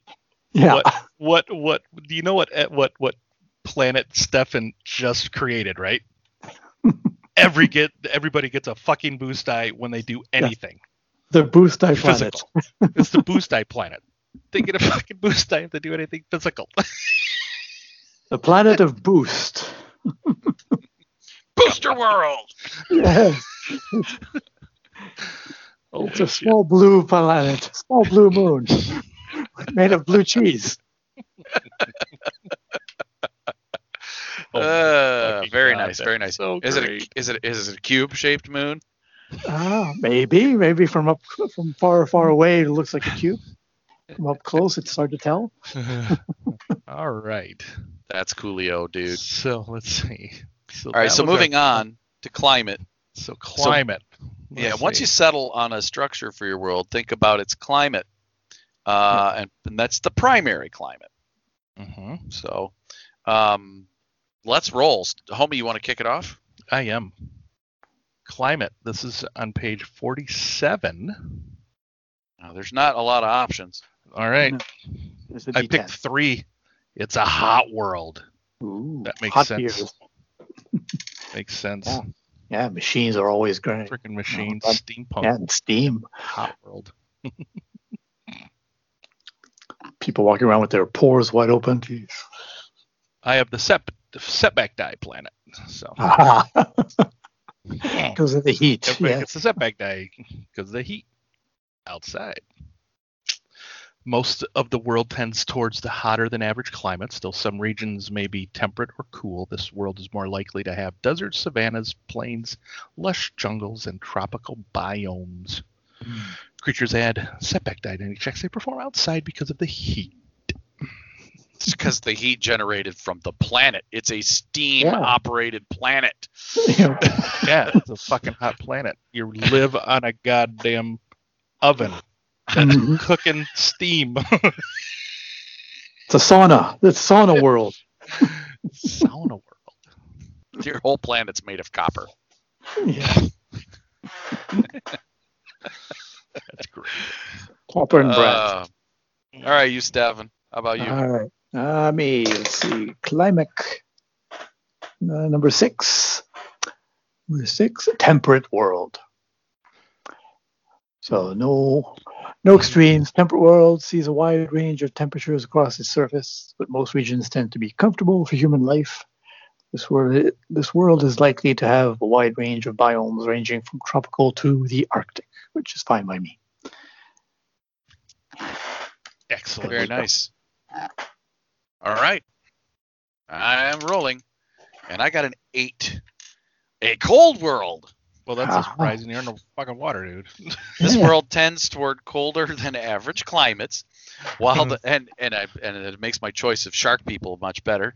Yeah. Um, you have while a few regions and microclimes can be temperate or even hot, most of the planet is cool or cold. The world is more likely to have alpine meadows, coniferous and hardy deciduous forests, taiga tundra, cold seas, and oceans. Characters add a setback die to any checks to perform. Uh, they perform outside because of the cold. You know, Uh. it would have been great if you would have picked one and you had lobster people as your main thing. like everybody's in. We live in a- a. on a hot- we on a hot we live in a fucking pot on a stove. oh wait a second, that would be on my planet. yeah, that's your planet. Yeah. Crab people. Crab people. the right. hot crab people. No, no, no. I have a cold world. So Great. cold but earth like. So Okay. that's cool. Alrighty then. Okay. Um, Let's see. So then the next thing we have, so those were our climates. Now we have to go into the environments. Um, you can roll to generate environments for your world, or choose environments you feel are the most appropriate. Um, so these would be things like your, you know, your wastelands, your forests, plains, mountains, swamps, river valley, or whatever. This would be the my whole, you know, my whole planet is an ocean. Like Tony might pick number Yeah. eight specifically. Yeah. I will pick that. That'll be one of them. Yeah. But Gotcha. I will roll a couple other just to just to see. Now with environments, you can have, you know, notable ones. You can have like two or three. Mm-hmm. Yeah, I think I'm going to pick a single environment. It makes sense that somebody artificially created this planet and created just one environment. I'm thinking makes it easier. Okay. So I'm going to randomly roll. Um, you know, I'll go first. I'll randomly roll this one. Let's see what we got here. Sure. Randomly roll. The environment is going to be a five. Mountains. Hot mountains. Yeah, hot mountains all over the place. So it's a mountainous. Well, it makes sense. mean- Steampunk. Need Yeah. fucking rocks and coal. Vents- Whatever. vents with steam and lava. the floor is lava everywhere. What are the three? Okay, so on, so on this, so on, so I'm, so I've got the, yeah, I know. Everybody's favorite game. Mhm. So in the setting worksheet here, right, the form fittable one, I'm seeing what are the three most notable features of this world? Mountains, mountains, more mountains. No, I mean because you you're gonna have other inhabitants and oddities that you can fill in there also. Oh, the true, true, true, true. But we have mountains. Okay. Go ahead, uh, Stefan. What you Yes. got? buddy? All right, I'm going to roll for two of them uh, since I've got one of my themes is on the frontier. So I'll have the home empire or home base or and the frontier area. Mhm. And so the first one for the home empire location is three is a forest, Okay, So the home empire Always. Is going to be mainly forested. Okay. Yeah, element common to all forests, large number of trees. Well, duh. Beyond that, a forest can be tropical, uh, deciduous, or pine. You could even have oversized mushrooms, gigantic creeper vines, and stranger plants. So that's that. I'll work out on exactly how, but at least we can see the forest. Yeah, we can definitely see the forest for the trees. I see you. And the frontier is four plains. Oh, So grassland, savanna, scrubland, plateaus, other expanses. So that's where the frontier is based. Plants tend to be grasses or bushes with few trees to be found. So that's where the people on the frontier find themselves in that kind of environment. Gotcha. So that's where they try to find all this magic to uh That's where the magic is, yeah. Yeah. Out in the frontier, Yep, exactly. because it's so open and so vast. That's what makes it so freaking dangerous, man. Yeah. Right? Maybe there's predators, there's dangers, cyclones. Mhm. We'll Oh, see. So I see two options on here that could create an underwater world. So seeing that, I'm going to roll, and I'm going to choose. Um, uh, I'm just going to roll a die, and if I roll even, it'll be oceans, and if I roll odd, it'll actually be really large lakes. Um, oh, actually, I see, I see four, five of them that you could use. uh, yeah, I don't like the honest. river. So No, not Um, doing river. I'm thinking number one. Um, number one, number ten, and maybe number five, underwater mountains and stuff. Nah, not underwater mountains. Number one. And But number either 10. way. Uh, I rolled ocean, so I, it's straight up ocean. It's uh, There you go. Nice. Makes sense. Uh, Makes sense. oceans. So this says for ocean, the region is a vast ocean or an ocean and the coastal regions alongside it. Most life is aquatic. Any inhabitants either live underwater um, or spend a lot of time underwater. In this case, a mine will be an ocean world with very little mad land. However, the land masses are these tremendous dungeons. Um, so the land above water. that are are yes, the land masses are going to be tremendous dungeons in this cold world Mhm. um, that are that are above water. basically that are basically the peaks of the mountains that are so tall that they're higher than the oceans. Yeah. Yeah. Cool. very little landmass, and the, the land mass is dungeons. You know, I must say, I'm gonna read. I'm gonna read number ten. We didn't roll it, but it is interesting. A Okay. landmark. This region is dominated by notable landmarks such as a huge canyon, an extensive cavern of caves, a massive crater, huge glaciers, a towering mountain, gorgeous ocean reefs, or an active volcano. Then it says a roll on this table again, re-rolling this result. Once you have determined an environment for this region, pick a suitable landmark to put it in. That's interesting. Hmm. I had created a um kind of a homebrew world that had like a a great rift that's just a big hole Hmm. in the middle of this region and we kind of adventured kind of all around it and That'd be something if you were going to do like um, if you were dialing down to be like you said, dialing down to a specific region. Mhm. That'd be a great one. You've got this landmark that determines what that region is, whether it's a, you know, it's a giant volcano that everyone worships, or it's a, a giant crater uh, that everyone lives Yep. in. Um, yeah, cool.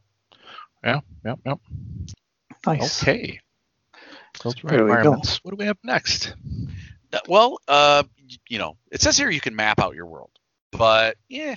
yeah well it we'll says get that. regional populations next Oh, once you've generated a envi- a environment for region so what does that say population oh it does say yeah it does have a general how populated your world is i guess huh Right on. So let's get into that. So what is um I guess I'll start with rolling first Sure. on population. Um and I could I'm I'm hoping I get the one I want, but we'll see. Yeah. uh, I got six, uh, which is small communities. Uh, the region has some small towns or hamlets and scattered homes and farms between. Population centers tend to be only a few hundred people at most. Um, so my populations are going to be pods, Yeah, schools and pods. schools and pods. awesome Awesome. And stuff. just and just to go back to my uh, my environment, I just thought of since the the frontier is on the plains, maybe make it uh, almost like a desert plain, very scrub like, uh, where you've got these cacti, cactuses, cacti, and it, there's one specific variety of cacti. That's where the magic lies. They have to find these, and they only grow there. nice That's Is why it- I is it would probably- agave? Uh, I'm not sure which kind of cactus. I'll have to do some more research. it could be. All right, for a population, I, Agave will, is a magical cactus. I mean, it makes tequila. I know, I know. All right, but we'll see. Oh, I'm hungover. All right, I'll roll for both um, my home empire and the frontier, like I did before. So for the home empire, it's I got a four scattered individuals. Well, I don't think that makes much sense for an empire, unless it's on the decline. And it's in the It forest, makes more so- sense for your frontier. Yeah, I think so. It actually I'll does. keep that.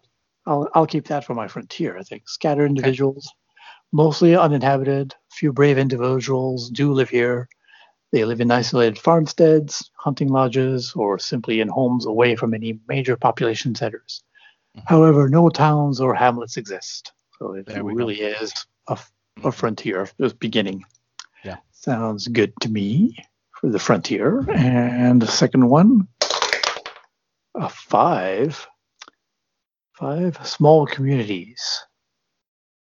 Hmm. Yeah, I'm going to subvert it and maybe ignore it a little bit. Go with uh, with a, a with cities or yeah, several small larger cities for the, the home empire. Gotcha. With maybe one being maybe one being the capital. Excellent. Okay. There we go. All right. So What'd you get, homie? so the population of steampunk world is fucking kid me. Okay, yeah, well, um Megalopolis. Oh, There we go. Holy crap. it's In all. an Iron it's- Age? Oh, dude, you just City. made steampunk Coruscant. I kind of did, didn't I? Jesus. Okay, well, population, Megapolis. Jeez. This is We'll call it Coruscant. steampunkasant. The, the planet no the planet So of says the region? the planet of Jacuzzi. Okay, so basically, Megalopolis, this region is completely urbanized into a single massive city with millions of inhabitants. Little remains of the natural elements of this region unless they are artificially preserved. If your technology level is late industrial evolution or lower, consider re rolling this result. I'm going to consider re rolling it because my technology level is Iron Age. Right. Mm, Why not? mm. Or, or maybe you should just I'm leaving it. Throw that out. Or what? Throw what No. out? throw out the Iron Age. People are act- inhabiting the city, but they don't know freaking how to use anything. yeah, it'd be interesting. Mm. And I'm re- okay. So I I'm want to liking say it. What's that? Go ahead. I'm deciding whether I want to keep this or not. Yeah, but you can't do it with dead air. You got to decide. I can't do it. You're right. I can't do it with dead air. That's true. I can't. Go ahead, Tony. Go ahead. What were you going to say? I, I just wanted to say that um, you know, then they go next they go into mapping out your world. Once you have the general traits of your world figured out, you want to draw out a map. I like to let my players sometimes do that. Um, start by mapping the region they're in and then add things as they go. This is a great thing you can do in a session zero is um, set up the you set up your basic starting point and then let your players map something in the in the region around it when you're world building um, it's fun Which reminds me of something, uh, Tony. I wanted to uh, mention it to you before. I just forgot it. We should put this in the show notes. Uh, I do have a link to a website that can generate maps for you and with all kinds of tweaks and settings that you can modify it for either a huge world with many many different nations or one one or two different nations that are really huge blah blah blah and have it look so uh, it's called Azgaar uh, map generator nice Azgaar's throw it fantasy in the- throw it in the generator. notes. I'll throw I'll it in the show notes. in, in the no notes in the no notes the show notes The show notes, and I'll throw it. Yep, throw it in Yeah. there. Okay, I've decided to keep the Megalopolis, and I have um, I have three words. Why? Thundarr the Barbarian. Enough said.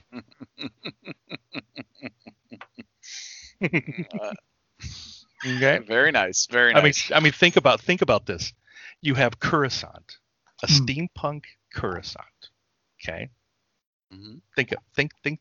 Get that image in your head. mhm. Major war happened. Bzzz. Everybody's gone.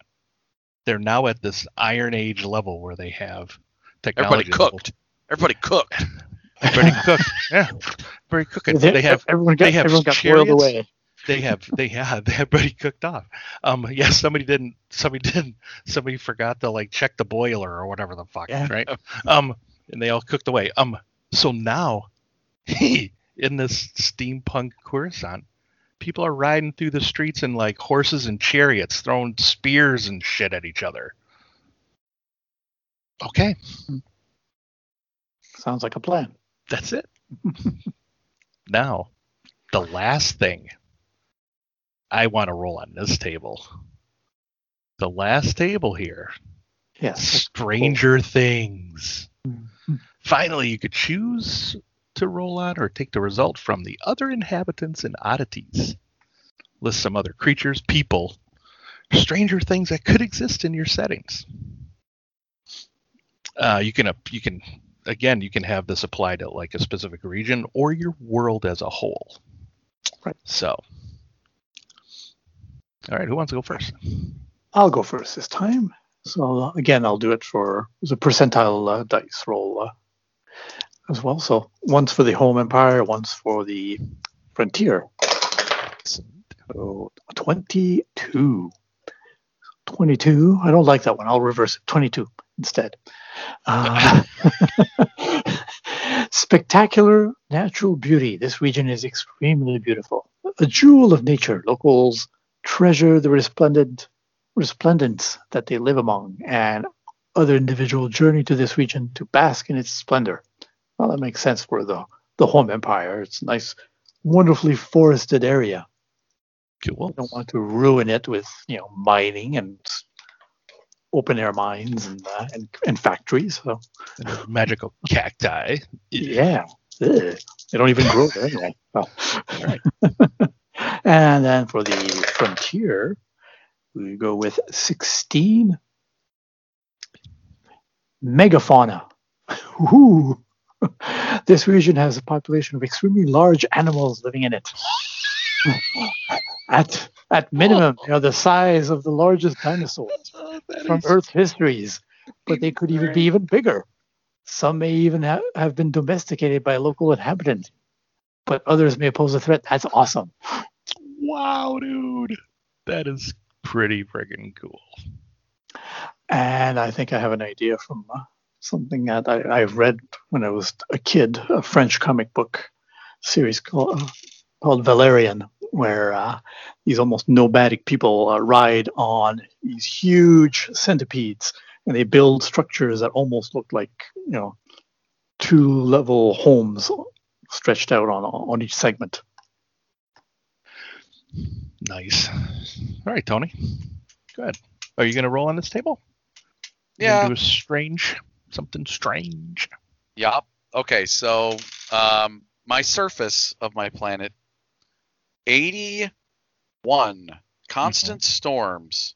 Mm. The region is plagued by continuous storm systems, and they are powerful and violent. Oh, that's awesome. So The the, surface. surface of my planet is very um, stormy. Um, Okay. So I like that, and then something for um, notable near the starting area for for players would be 36. 36. The pit. A Mhm. bottomless pit sits in the prominent location in this region.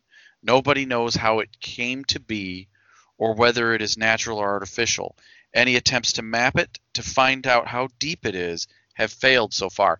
And I want this to be awesome. be the pit they believe is what the the energy emanating from this pit is what is causing people to gain these shark people to gain superpowers.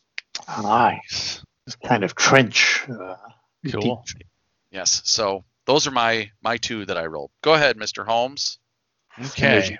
This energy bubbles All right. up. My what is the oddity other than the planet itself, the steampunk Yeah. world that it is? It's not, yeah, it's not odd enough. So Oh, shite buckets. That's a high roll. uh, I got a 98.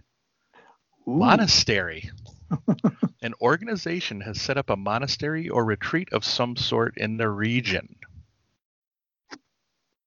Roll on table 410 to find out what organization this might be. The organization's members are welcoming and open about their presence to work hard to be good neighbors. Well, then that's going to be, we're going to save that for next time. Yeah, because that's an other step. That's in the next step. Mm-hmm. So there is a monastery. Mysterious monastery. It makes sense that people would probably, that Maybe- something like that would Maybe they're the learning ones. They they know a bit more about uh, the history, about Mhm. technology, maybe. But yeah. They're Yeah. trying to keep it from people, maybe until they're ready. They want to just. Yeah. the- okay. So so table four ten are factions and organizations. Hmm, So you can help define your monastery. that is true. That is true. Or they're a monastery of where they're always kung fu fighting. Though I guess I could. Though I guess I could roll on it right now because it told me to. All right. We'll we'll do a quick roll on it. Let's see. oh, why not? Fifty four. well, makes sense. Military. Oh, they're gathering all the. then. There's a monastery people- militant knights of knights of the steam. Mm. The Knights of the Boiler. There we go. The Knights of the Boiler Room. Knights of the Boiler. Okay. Boiler. Awesome. Led by the almighty Cog. Oh, that's no, that's what they have on their on their shields, right? Mm-hmm. That's when they spring into action. Cool. Very, very Uh-huh. cool. All right. So, So we've done step one to three. We did.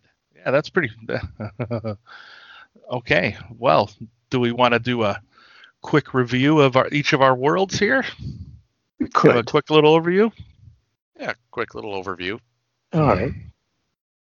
Who wants to Uh, start? I don't have a name. I'll for go my- first, and I'll let you go last, uh, Stefan. How's that? Okay. Um, so what I've got, I've got a. Um, so far, my setting doesn't have a name, but I'm I'm draw. I'm I've already got a name for my world. So it's a superhero world, and in this case, um, powered individuals are created by a singular source, perhaps a deity, or perhaps um, the pit. Um, there is a uh, unique theme of exploration because there the surface of this world is racked with storms but there are these small continents that are just huge mega dungeons. And these ancient dungeons are protected by immortal angelic creatures um, that need to be, and uh, these dungeons uh, are being looted by these shark people, uh, which I'm kind of looking at subverting the trope uh, or the theme of uh, evil versus good. Maybe the society in this shark world is generally very bloodthirsty and cutthroat. Well, they're sharks, um, so yeah, they have to be. Right?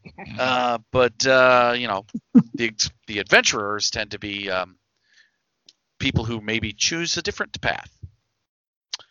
Um, I have Renaissance level technology uh, and political machinations going on, um, and um, I've got this kind of note that uh, uh, a unique notable feature is guns will use electricity instead of gunpowder. Uh, then my world, I have named it Charybdis, after the great Greek sea monster Charybdis. It is an Earth-like world that is cold. Um, so the storms are these like snow, uh, thunder snow type storms, uh, where it's snowing but there's freaking thunder and lightning and high winds. Um, and, and it, uh, the world is mostly ocean society is populated into small groups of uh, schools and pods. Um, and uh, yeah, uh, the only other notable feature is the fact that this pit is near my beginning starting area. Mm. Um, that's this pit is it's a large pit, and these communities ring the pit. Um, and recent, recently, these people have started developing um, superpowers. So recent development. Oh, interesting. That's what I've got. Got a name for it yet, but I'm thinking. All right, Chris, what about you? I was starting to re-roll my population, but I rolled a one and a ten again. one is uninhabited, the other one is Megapolis. So Megapolis was kind of defined my population, but it, it kind of defined that whole like um, steampunk Coruscant world is what I have. Okay. Right. And the trope that I started with was this steampunky Cold War era trope. But when I rolled my technology level of an Iron Age, that Cold War era steampunkiness is what kind of destroyed this world, quote unquote, destroyed the population, right? Because, you know, nuclear war or what would you call it? Not nuclear war, like steampunk ish war. I don't know, whatever. They shot all their steampunk missiles at each other and blew each other up, right? Wiped it. The it. War So of the tech- Gears. the war of gears yeah has has now this technology at like this iron age people in chariots and horses throwing like spears at one another um kind of rallying behind this monastery of military. Monastery you know warrior monks maybe. Kind of leading this i don't know struggle. That's that is that is that you know what? I'm, I'm thinking this this militaristic um uh monastery is kind of oppressing the people because my theme when i was and i'm going to come back to that theme asking what would you do to survive? This is going to be kind of a survival rpg setting where you're playing the the players you're playing you're trying to Now- survive in this setting So- Can I can I suggest something? Uh, because I- absolutely I, had a thought. this is crazy I had a thought, right? So you Yeah, you know think you have the whole chariots and Iron Age, uh-huh. and well that that brings to mind um, gladiator, you know, arenas, and Mhm. perhaps perhaps because the society crumbled um, Yep. and you've and they've they they're just super populated but they're they're living in a uh, a cold war state Yeah. uh, between two major cultures yeah and one of them is this the warrior monk type culture and the other are people who live this hedonistic um, gladiator celebratory lifestyle all they want to do is watch blood sport there you go oh and that's your dichotomies of society you got your militaristic monks and your your hedonistic society very one is very roman and the other is um like the crusades crusaders Oh, thank you, Tony. All right, I'm gonna that make a gives you of your that. cold war That I like that. Okay, sweet. All right, I'm gonna make notes. All right, gotta go, Stefan. Your turn. All right. I gotta make notes. All right. So I've got a world that seems to be in a uh, classical antiquity sort of uh, era, technology level, Bronze Age, maybe. Uh, I was thinking so. Leaning more towards a little bit Roman Empire kind of kind of thing, where it's trying to expand. I'm calling it uh, tentatively Hearts of Adamantum. Uh, adamantum is Latin for diamonds. Uh, maybe the, these diamonds, you know, this magic takes the form of most of diamonds that have to be found on the plains. And instead, maybe of cactus, I'm thinking that they, they have to, to hunt these rare animals that uh, that eat stuff, and then whatever they eat transforms and calcifies, almost like uh, oysters, into uh, into these little uh, hearts, diamond hearts. And that's where they have to uh, to extract the magic from. Nice. Uh, yeah, so uh, and uh, the home is lush and beautiful. They want to keep it that way, but these animals, of course, don't live anywhere near the home empire, so they have to send out people or, or chosen to uh, to go out, maybe at random uh, on, a, on a lottery. To uh, sometimes, if you, especially if you're a criminal or down on your, on your luck, you, you owe money, you owe people. Uh, you have to go out there and you pay it off. And of course, some people are, are willing to take advantage of that. So, how far are you willing to go and what you know to do to get back to the home empire? Cool. That's what I've got at least so far. Might change a few things, but that's my broad lines. Nice. I don't know if it has a setting type, but Oh, I think you're getting there. Um, Yeah. It's definitely a, a, a I'd say, a fantasy setting. Um, fantasy, yeah, uh, a little different take on fantasy. Yeah. Yep. I think I think we both kind of rolled that. I think Chris's is more of like a a science fiction setting. It, Yeah. it feel it kind of feels almost Yeah, with a bit of It cold. feels war. like something almost that Ju- like something that Jules Verne would write. it's almost like a a post-apocalyptic steampunk. Yeah. with Cold War overtones. So, I don't Yeah. know. Yeah, it does. I mean, I the Jules Verne. Yeah. Mm, okay. all right. I don't have a name for mine yet, though. Oh, That's, okay. Uh, We have time. We Yeah. got another show on this yet. So Oh, we do. That's it. Sometimes it reminds me when we created races from uh, the Keyforge book. It's like sometimes you rolled at, at the end and then you go, okay, this is what I've got as my race. I've got a giant mantis thing that flies and shoots fire. Or uh, you guys you guys have Exactly. tiny little things that one of them has no body. The other one. Yeah. Yeah. Yeah. So next time we'll be we do determining the religion and cosmology, selecting our governments and general society, and then uh, filling in the details and determining maybe the special rules that we might be using in these settings. So yeah. Yep. So that's uh, that's it for uh, the first part, one, two, and three. And I hope you join us for uh, the next half. We'll be continuing this and uh, wrapping it up there.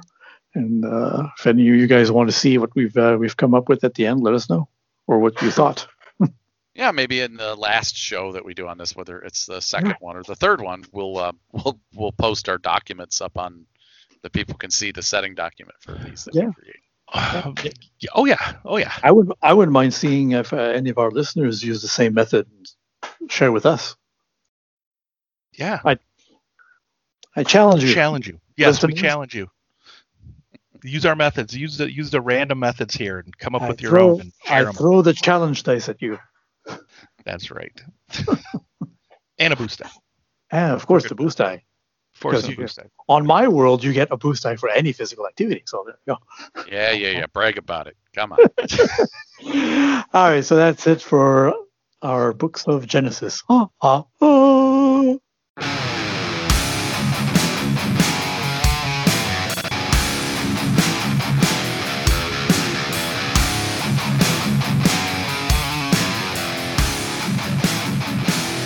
Alrighty. So welcome to Advantageous Threats. This is the segment of our show where we build, roll, and narrate die results on some sample skill checks for our entertainment and hopefully yours.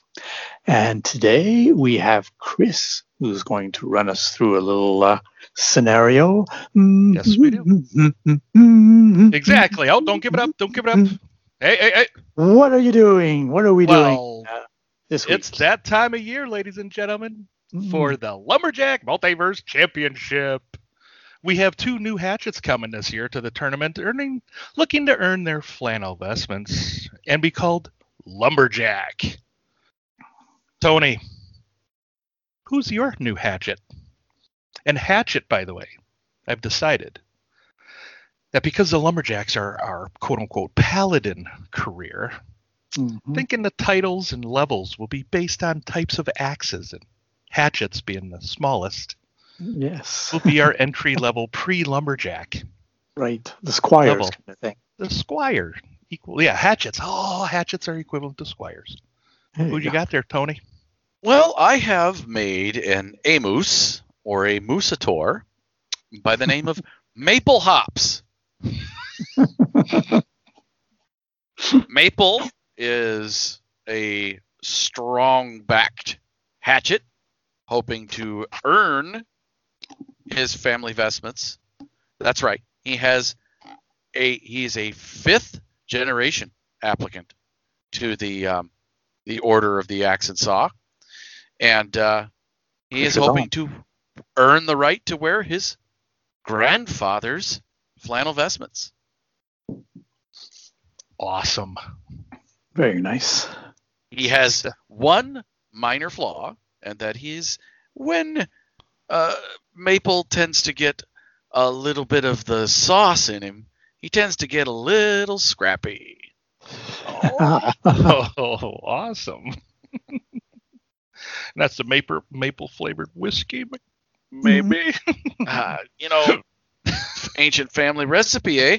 yeah. Okay. All right, that's, so that's Maple, you know. Yeah. You know, you want the Oh, secret? yeah. Well, buzz off, you hoser. That's right, tick off, eh? Okay. Speaking of hosers, Stefan, Hey. Canadian bastard, you. What do you got for us? Who are you playing? That's- What hatchet do you Good have? It's a good thing I'm not uh, offended by uh, Tony's appropriation of my Canadian heritage. hey. That's, that's a real good thing. Yeah. uh, no, I am playing a very different character. I am playing a uh, Zol Holei. Holei. A uh, Hey! Holei, sorry. Hmm. He is the yes, he's uh, the insect uh, like creatures, uh, and he's part of the leaner, longer, taller version of the Zolho Ku. Yeah, they have four arms, the elite warriors, and they usually lead the charge with the uh, the the standard, uh, let's say, uh, more common uh, Hulku. So very much uh, mantis-like. Uh, he's the first one to uh, to apply to be a lumberjack, but he has He's a, first has a generation. First Yes. generation lumberjack. Exactly. Nice. All right. He's trying to right. uh, be the first uh, Zol to uh, to be a, a lumberjack. Okay. So, um, so in every lumberjack multi-universe championship, um, there are events that are done, and the way we're going to work this is uh, all events are going to be made with competitive checks with a difficulty from, and I'm using the rules from page 26 of the core rulebook, where the competitor with the most total successes will win the event triumphs, then advantages will break to ties. Okay, so I'll be keeping track of the number of successes and triumphs and advantages throughout this. Um, and um, the names of the events. So we're going to have nine events. We're going to do three events tonight. Then we're going to do three events next time, three events after that. And then after that, we'll see who wins between these two hatchets. Um, first event is what's called the standing block chop. Second event, the single buck. The third event, speed climbing. Fourth event is the springboard chop. Right. Number five is going to be the double bit axe throw. Which, by the way, I watched a video online the other day. Yesterday, actually, it was yesterday. Uh, on all of these, some of these, because I don't know what the fuck these are. Um, a woman won this double bit axe throw. It was great. It was so awesome. Okay, we also have log rolling, the underhanded chop. We have boom running, and of course, the very end we have the axe melee. okay, so the very first event, gentlemen, Maple and Rain. Um, you are Oh, yeah, going to be using a Sorry. My, my character's name is uh, Rain Upon Rocks. I Forgot to, to mention that. rain upon rocks. Yes. Perfect. Okay, so in this first event, you all are going to be using a a five pound single bit axe to chop through a vertical standing aspen log measuring 12 inches in diameter and that is 28 inches long. You are going to be making a resilience hard, a hard resilience check, and an average melee heavy check for this event. You're going to be we're going to be adding the total successes and triumphs and advantages on this to see who the winner is. All right. So, um, we can have. Uh, it doesn't really matter who goes first, who goes second. We could round robin it, um, if you'd like. Um, we'll have uh, one of you make a resilience check, the other one make a resilience check. Then we'll go to the other one make the melee heavy, the other one make the melee heavy. That sound good? Sounds good. And then Alright. uh, your first check, you can use your advantages and triumphs to influence your second check um, on it. So, All right. if you'd like.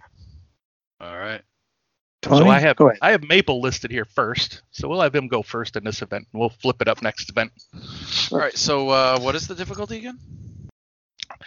Uh, gonna make it's gonna be a hard resilience check here. Now, though, granted, you can we're only counting to we're though you could fail the check. That really doesn't affect the narrative too much. It's all about the total number of successes you're comparing to Mhm. Rain. Maple and Rain are comparing to. You know what I mean? So, All right. Right. so Um.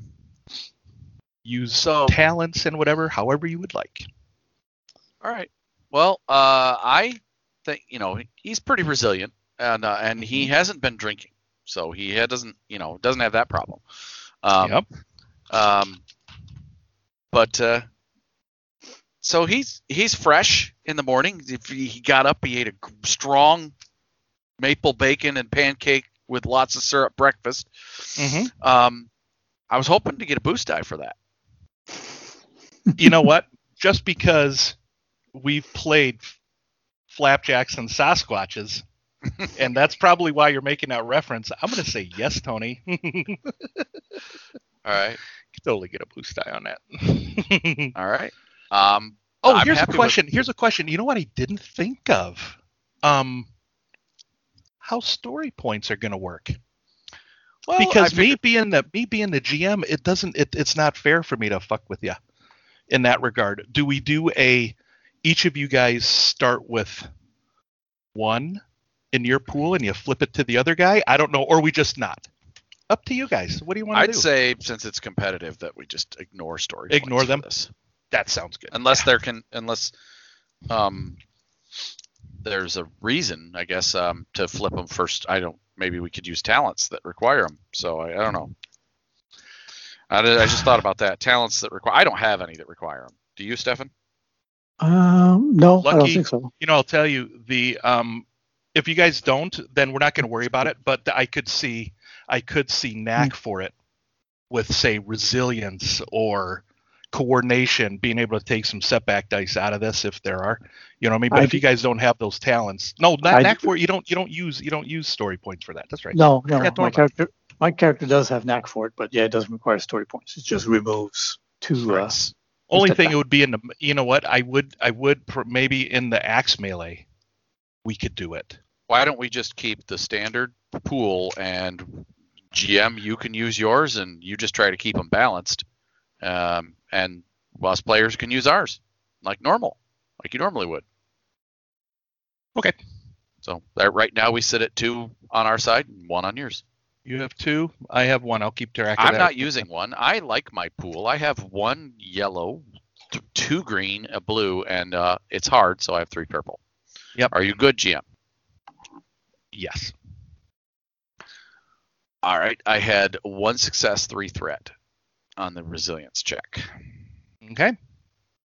Um, perhaps I ate a little too much of my breakfast. mm, Um, Yeah. And and it's sitting like a solid log in It my is. stomach. It is hitting. It is sitting right in that lower lower left side. So you're gonna get a um. You're gonna get a uh. You're gonna get a setback die on your on your melee heavy check when you're because you're because you're you're like you're trying to go fast and you're like you're trying to hold back the It's coming up. It's coming up. Okay. Now this is trying to chop through a vertical standing aspen 12. So it's just chopping. A lot oh, of chopping. chopping. Oh yeah, that's right. It's a lot of chop. It's a lot of chopping. That's why But I'm starting to feel a stitch in my side from you are. You from are. breakfast. Okay. All right. You are. Yep. Yep. Yep. All right. Uh, but one success. One success. I ma- marked that down. Yep. All right. Awesome. Okay. So Rain, your resilience. Yes. How are you doing? Uh, So she, he's got one, one green, one yellow hmm versus three purple. Okay. So he's do this and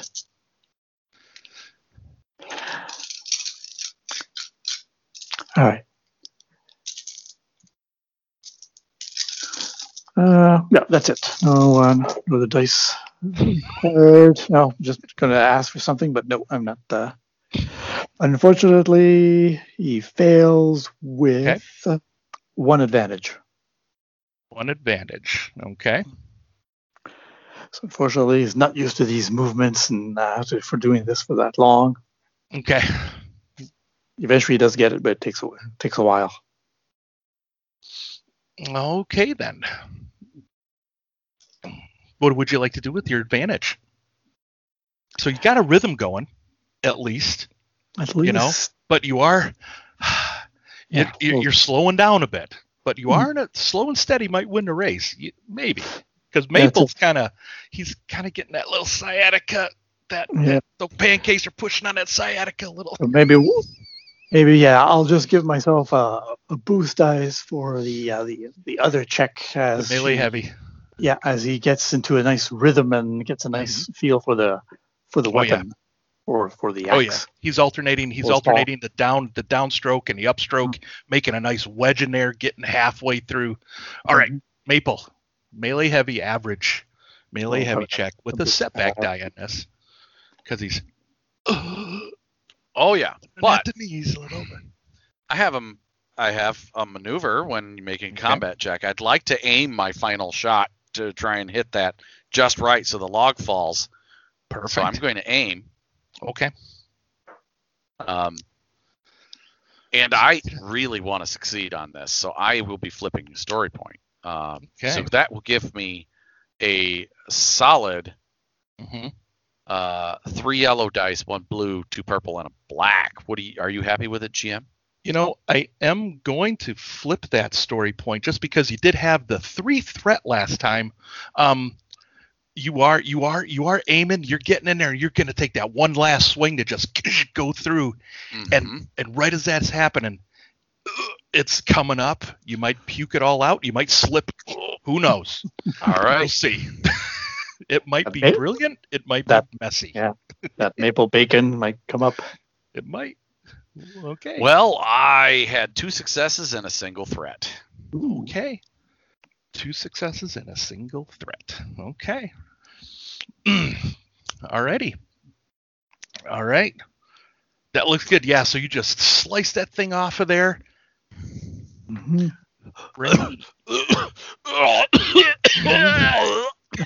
And you are tasting your breakfast again. Ah, but we'll see Mhm. how Rain does.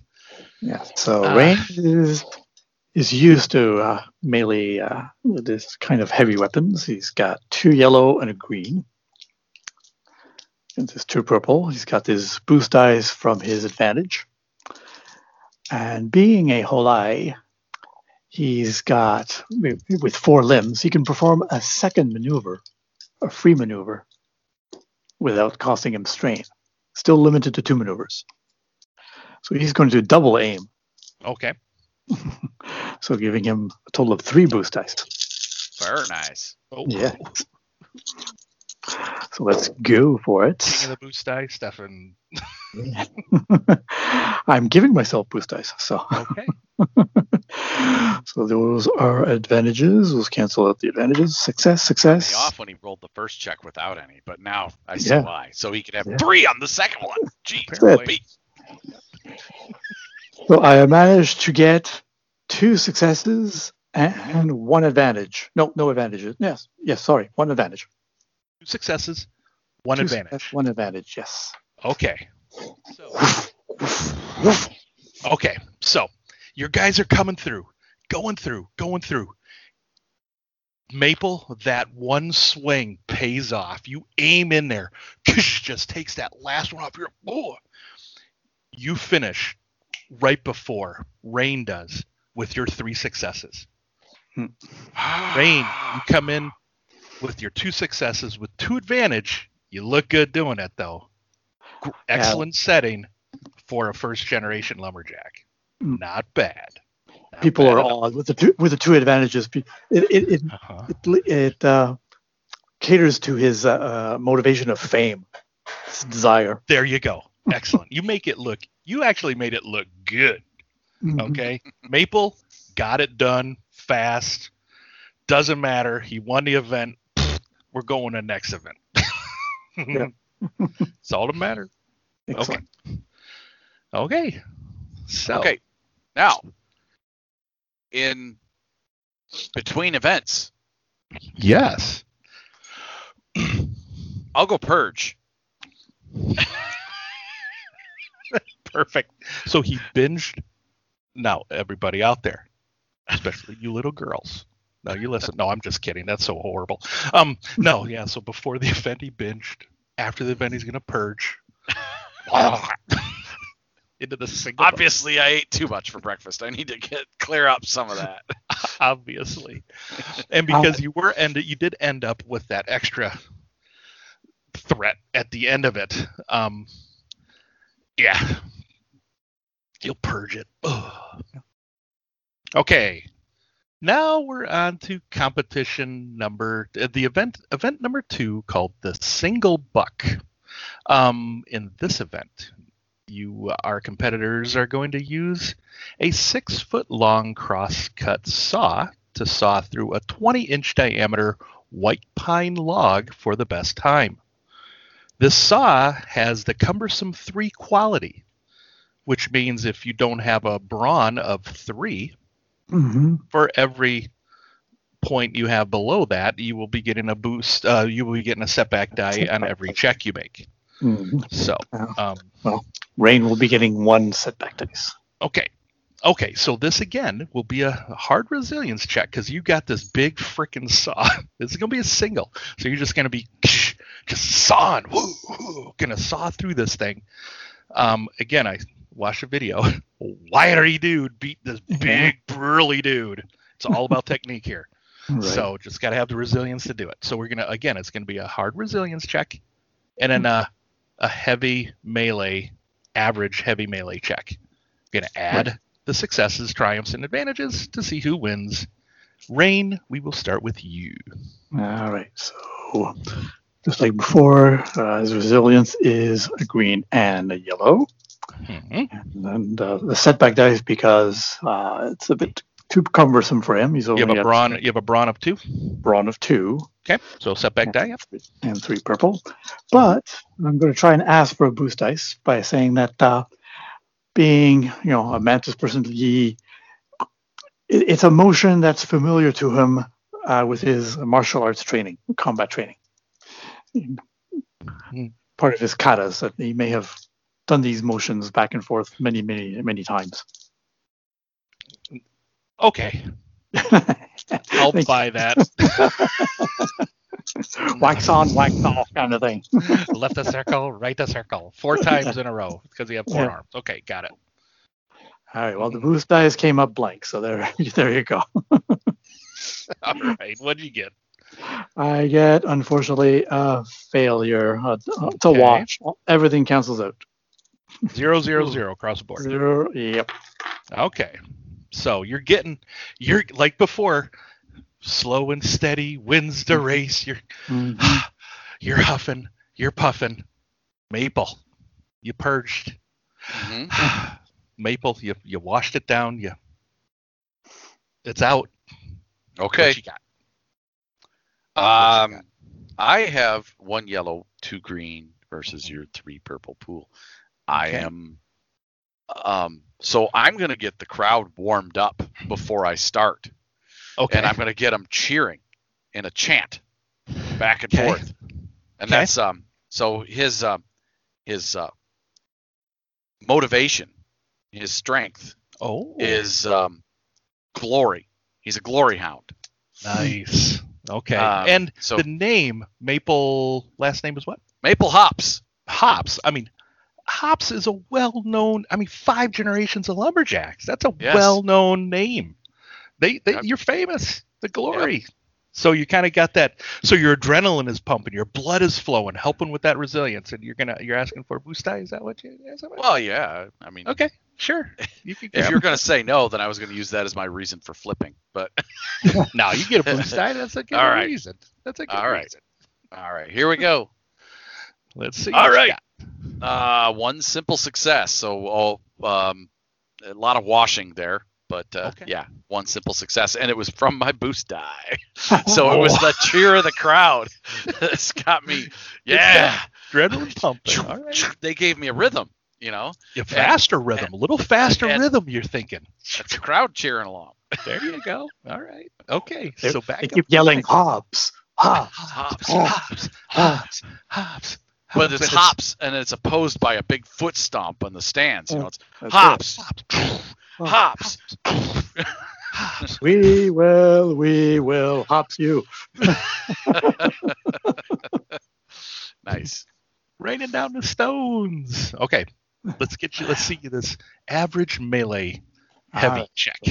So that's As you're- Slicing through this white pine.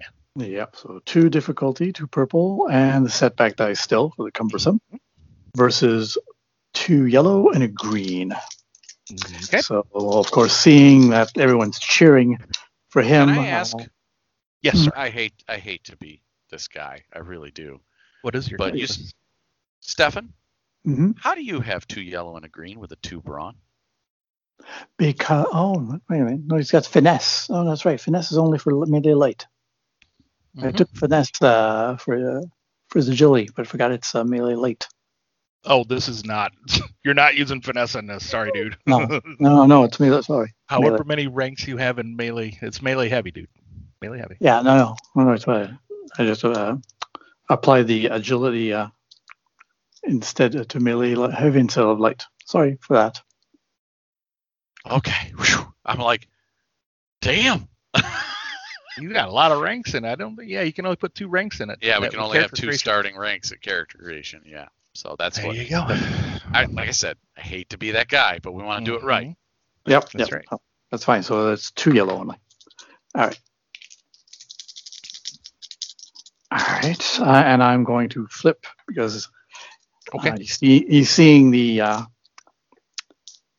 everyone cheer, or he hears everyone cheering for him, and one of his desires, uh, of course, is fame. He wants to be popular too.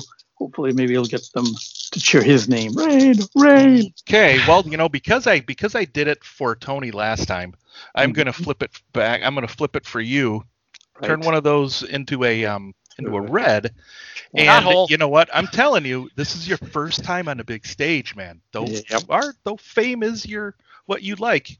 You're It's kind of getting a little nervous because it's not Exactly. rain there cheering, dude. It is Nope. hops, and you're like, I know. fuck. And it's not in the rhythm with you. It's faster than what you're. Then you're. It's throwing you off. there you Well, go. I managed to get at least a success and an advantage. Okay, one Yay! success, one advantage. Okay. All right. All right. Okay. What we? All right, Maple. Okay. What you got? Um, now, are these things are these saws considered an improvised weapon? Mm, no, No. Are they designed? they're not. Okay. they are designed to right. do this work for sure. All right. All right. So Though they are, though the reason why I did put it cumbersome three is because if you look at these, it's a six foot long saw. It is big. Oh. It's bulky. You know, uh, so I'm a big brawny A moose. I can handle it. I'm not going to change my dice pool in any way, shape, or form. I'm just going to roll with it as is. As- if you're happy, GM, I have two yellow and a green versus the two purple difficulty. I'm good with it. All right, here we go. Oh. Hops, hops, hops. We will. Uh, f- whoa, four successes. Holy. Four successes? Yeah, Okay. Nothing holy else. Okay. cats. Whoa. Okay. So this is what happens. So, Rain, you're like, whew, whew, you're going, you're going. You're like, all right, sweet. Halfway through. Excellent. And you hear clunk. The frickin' Yeah. Maple's done. yeah. You're like, oh. And you're, I keep going. you're like, oh, and you just keep on going. You're just, Yeah. and you're like, yep, no problem. hmm hmm it's going. And then you go, and with that advantage, you know, Yeah. because you did not stop, you're like going, and with that advantage, that last little bit, you start hearing rain, rain, rain, and it just a little bit kind of boosts you up just a little bit. A little bit. So. But yeah, man, he just smoked you on that Yeah, one with five me, but- But you still kept your still do composure, Yeah.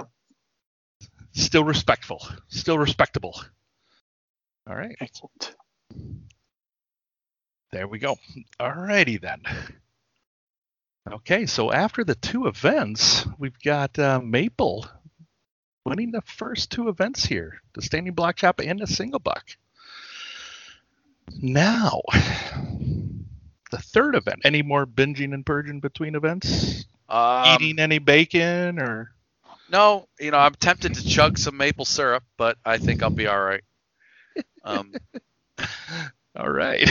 Okay. So the third event for tonight for our advantageous threats here um, is going to be the speed climbing event. Now, each competitor is going to use a uh, spurred climbing gear on their feet and steel core climbing rope to scale a 60 foot, and yes, I did put it in here, 18 meter tall cedar pole. Climb up to it, top. oh, it's 18 competitor does. meters, eh? Oh, this is a small one. No Oh, problem. yeah. now, the speed climbing, there's also a second speed climbing event, which is a 90 foot, but you know, you're hatchets, so you're doing a 60 foot one on this on this one. This is going to require a average resilience check and a hard athletics check.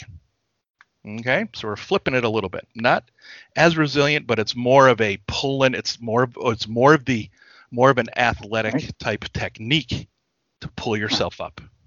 Okay, Right. strength, those kinds of things. So, okay, um, we'll start with Maple this time with the resilience check average.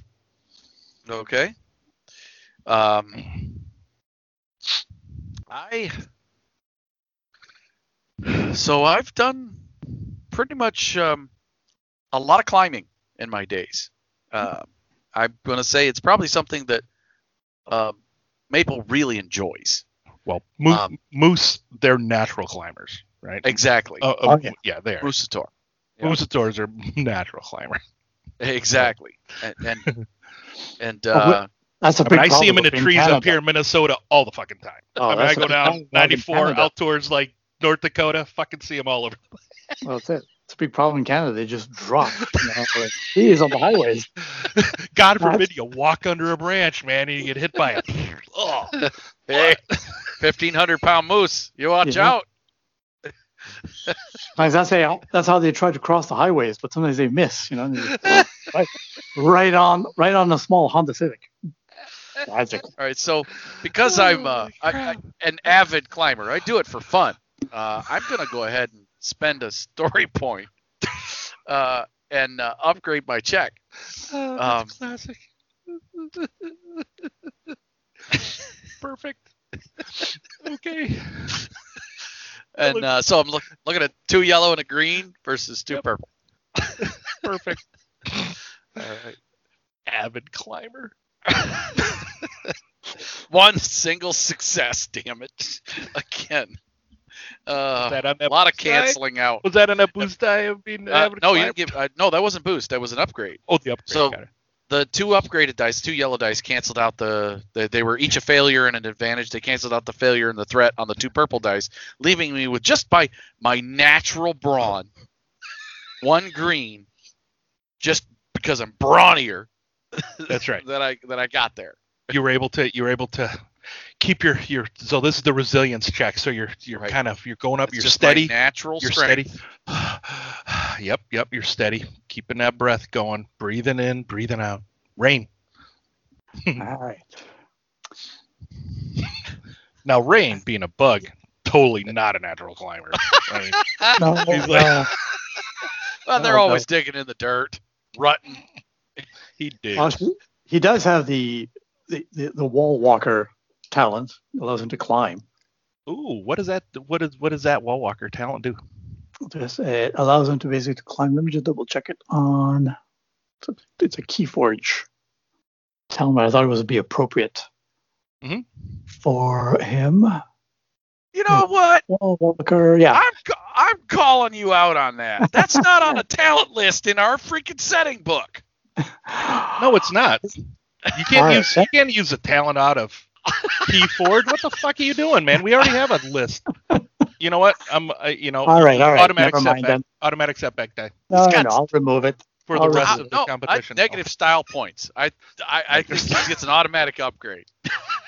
Oh, I forgot about the list of, uh, of talents just for the setting. I'm, I apologize. I didn't mean to. you no, you're apologizing to our listeners, Stefan. Uh, Yes, it's all good. It's entertaining. It totally is, and we're totally calling you out on it, which is hilarious.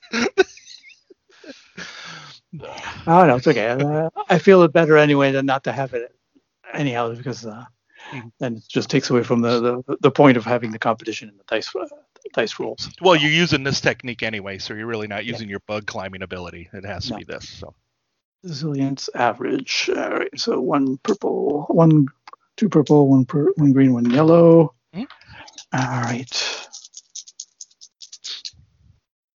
That. Uh,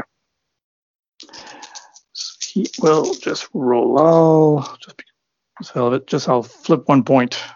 He really tries to outshine maybe a maple. story point. Yep. Flip Okay. story point. Okay, that puts all of them on my side. Oh right. no.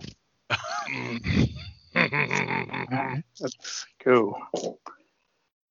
Uh, I get a total of one success and one threat. one success and one threat. Okay. Okay. So you're feeling the you're feeling the um I the pressure just a little bit there. It's um it's it's tall. It's a tall climb. brother. So you're gonna get a setback die on your on your climb on this on your athletics right. um check here coming up. So I need a hard athletics check from Maple, and because you are climbing 60 feet, sorry, 18 meters into the It's air, only 18 meters. Eh? I got this. you got this. Go ahead and flip. I'm flipping one over to you. Okay. So turn one to a red, one of those to a red, and then Stefan, Uh, if you're building up your pool, do the Mhm. same. I'll flip one for each of you. Now, I didn't do it for the resilience because I don't think the gear would come into effect. But this is actually kind of like, a, is this a, the right tool for the job? Um, this gear is it? Is it? Um. Oh, absolutely. Yes. Yes. You can. So get a we get a boost this. die to this one. You will. to the yes, you will. Absolutely.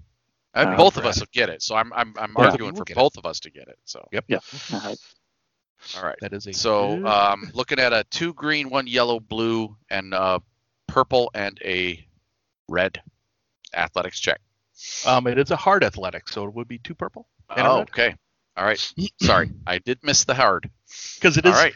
I mean, I, it it feels like a hard technique to really get down. You know, what I mean, not Okay. everybody can do it. Only lumberjacks.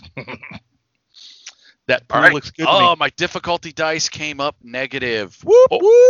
whoop. Uh, Oh. Except for the challenge die. Uh, Okay. That that mitigated my success by Okay. one success, three advantage. Ooh, okay, that could. okay, that could come into it here. So, like we said, triumphs then advantage, cancel tie. You know, break ties. So, Mhm. all right, Um, that's but good. to use my three advantage, what Uh-huh. I'd like to do um, in the next session uh, of this Mhm. is I'd like to have an extra maneuver.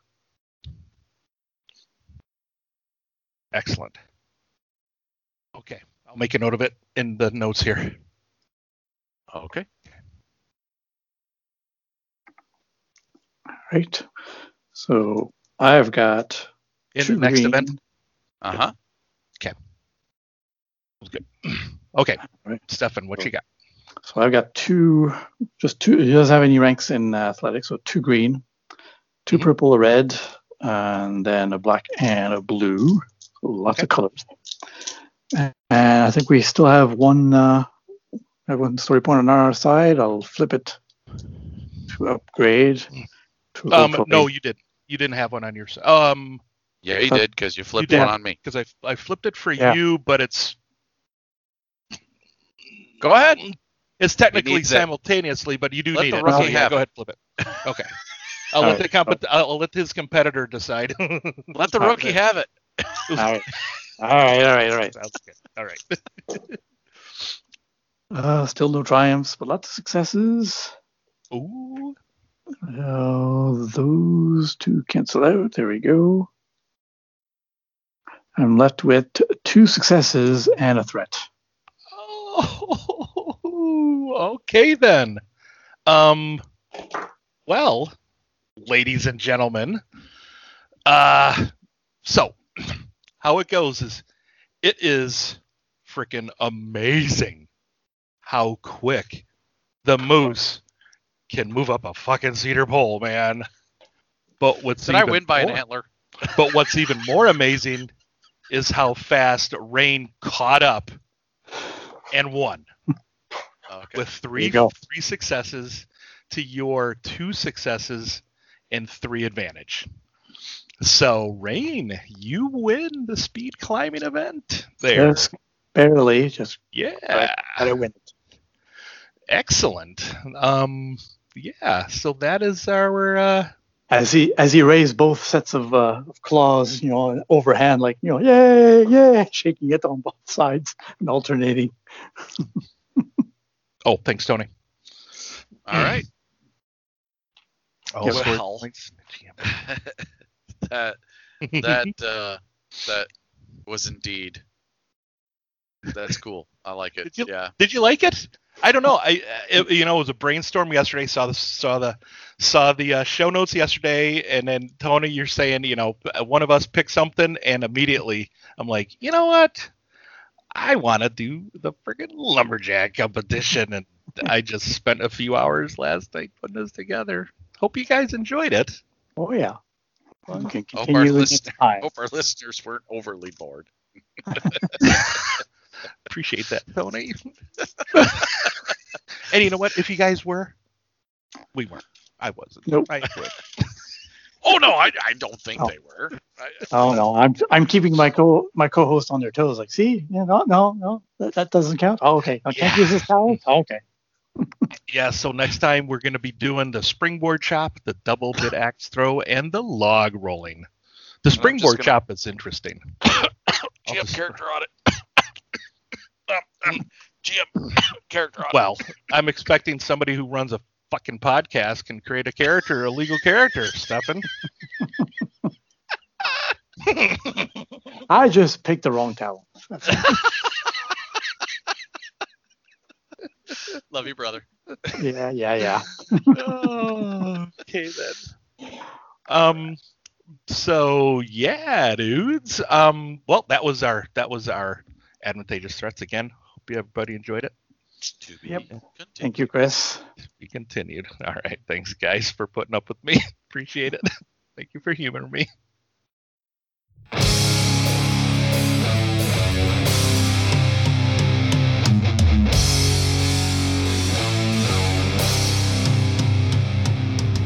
Right. Well, that's our show for tonight, everybody. Um, next time we are Tony's running um the finale of Primordial Machina: The Crying Sky, our actual play series. Um, looking forward to that, dude. Yeah, I hope uh, I, I hope our listeners uh, enjoy it too.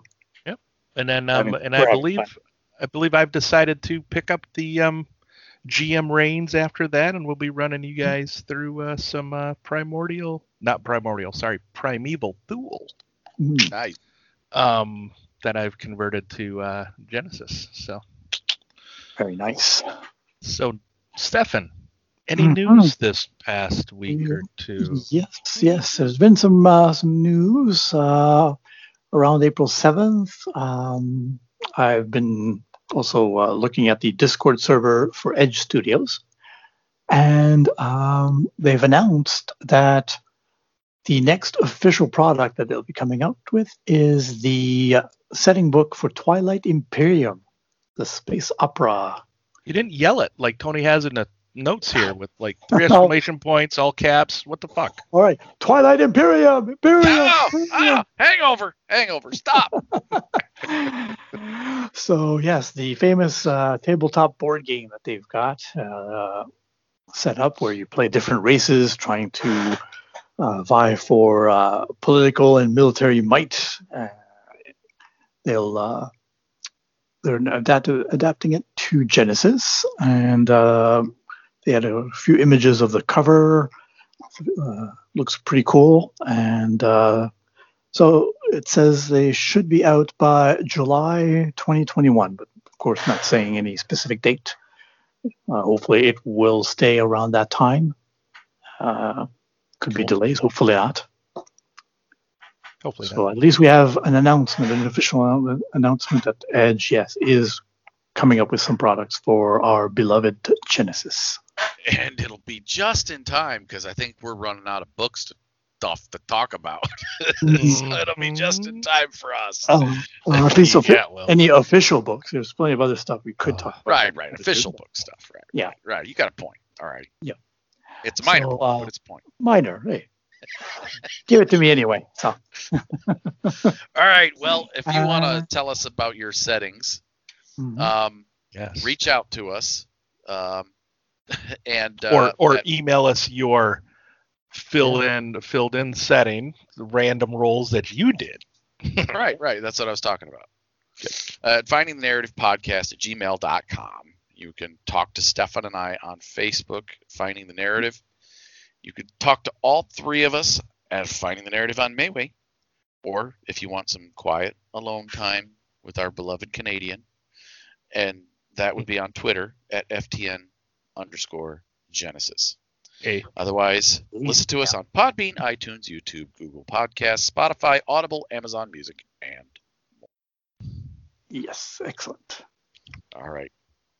Well, guys, it was a fun show. yeah, it was. Uh, even though I was hungover, I, I enjoyed myself.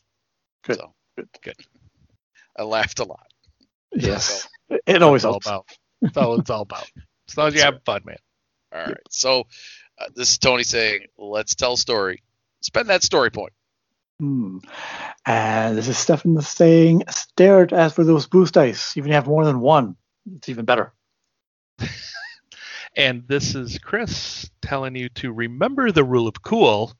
Leave plenty of room between eating your flapjacks and doing a lumberjack competition, and just have fun doing it, everybody.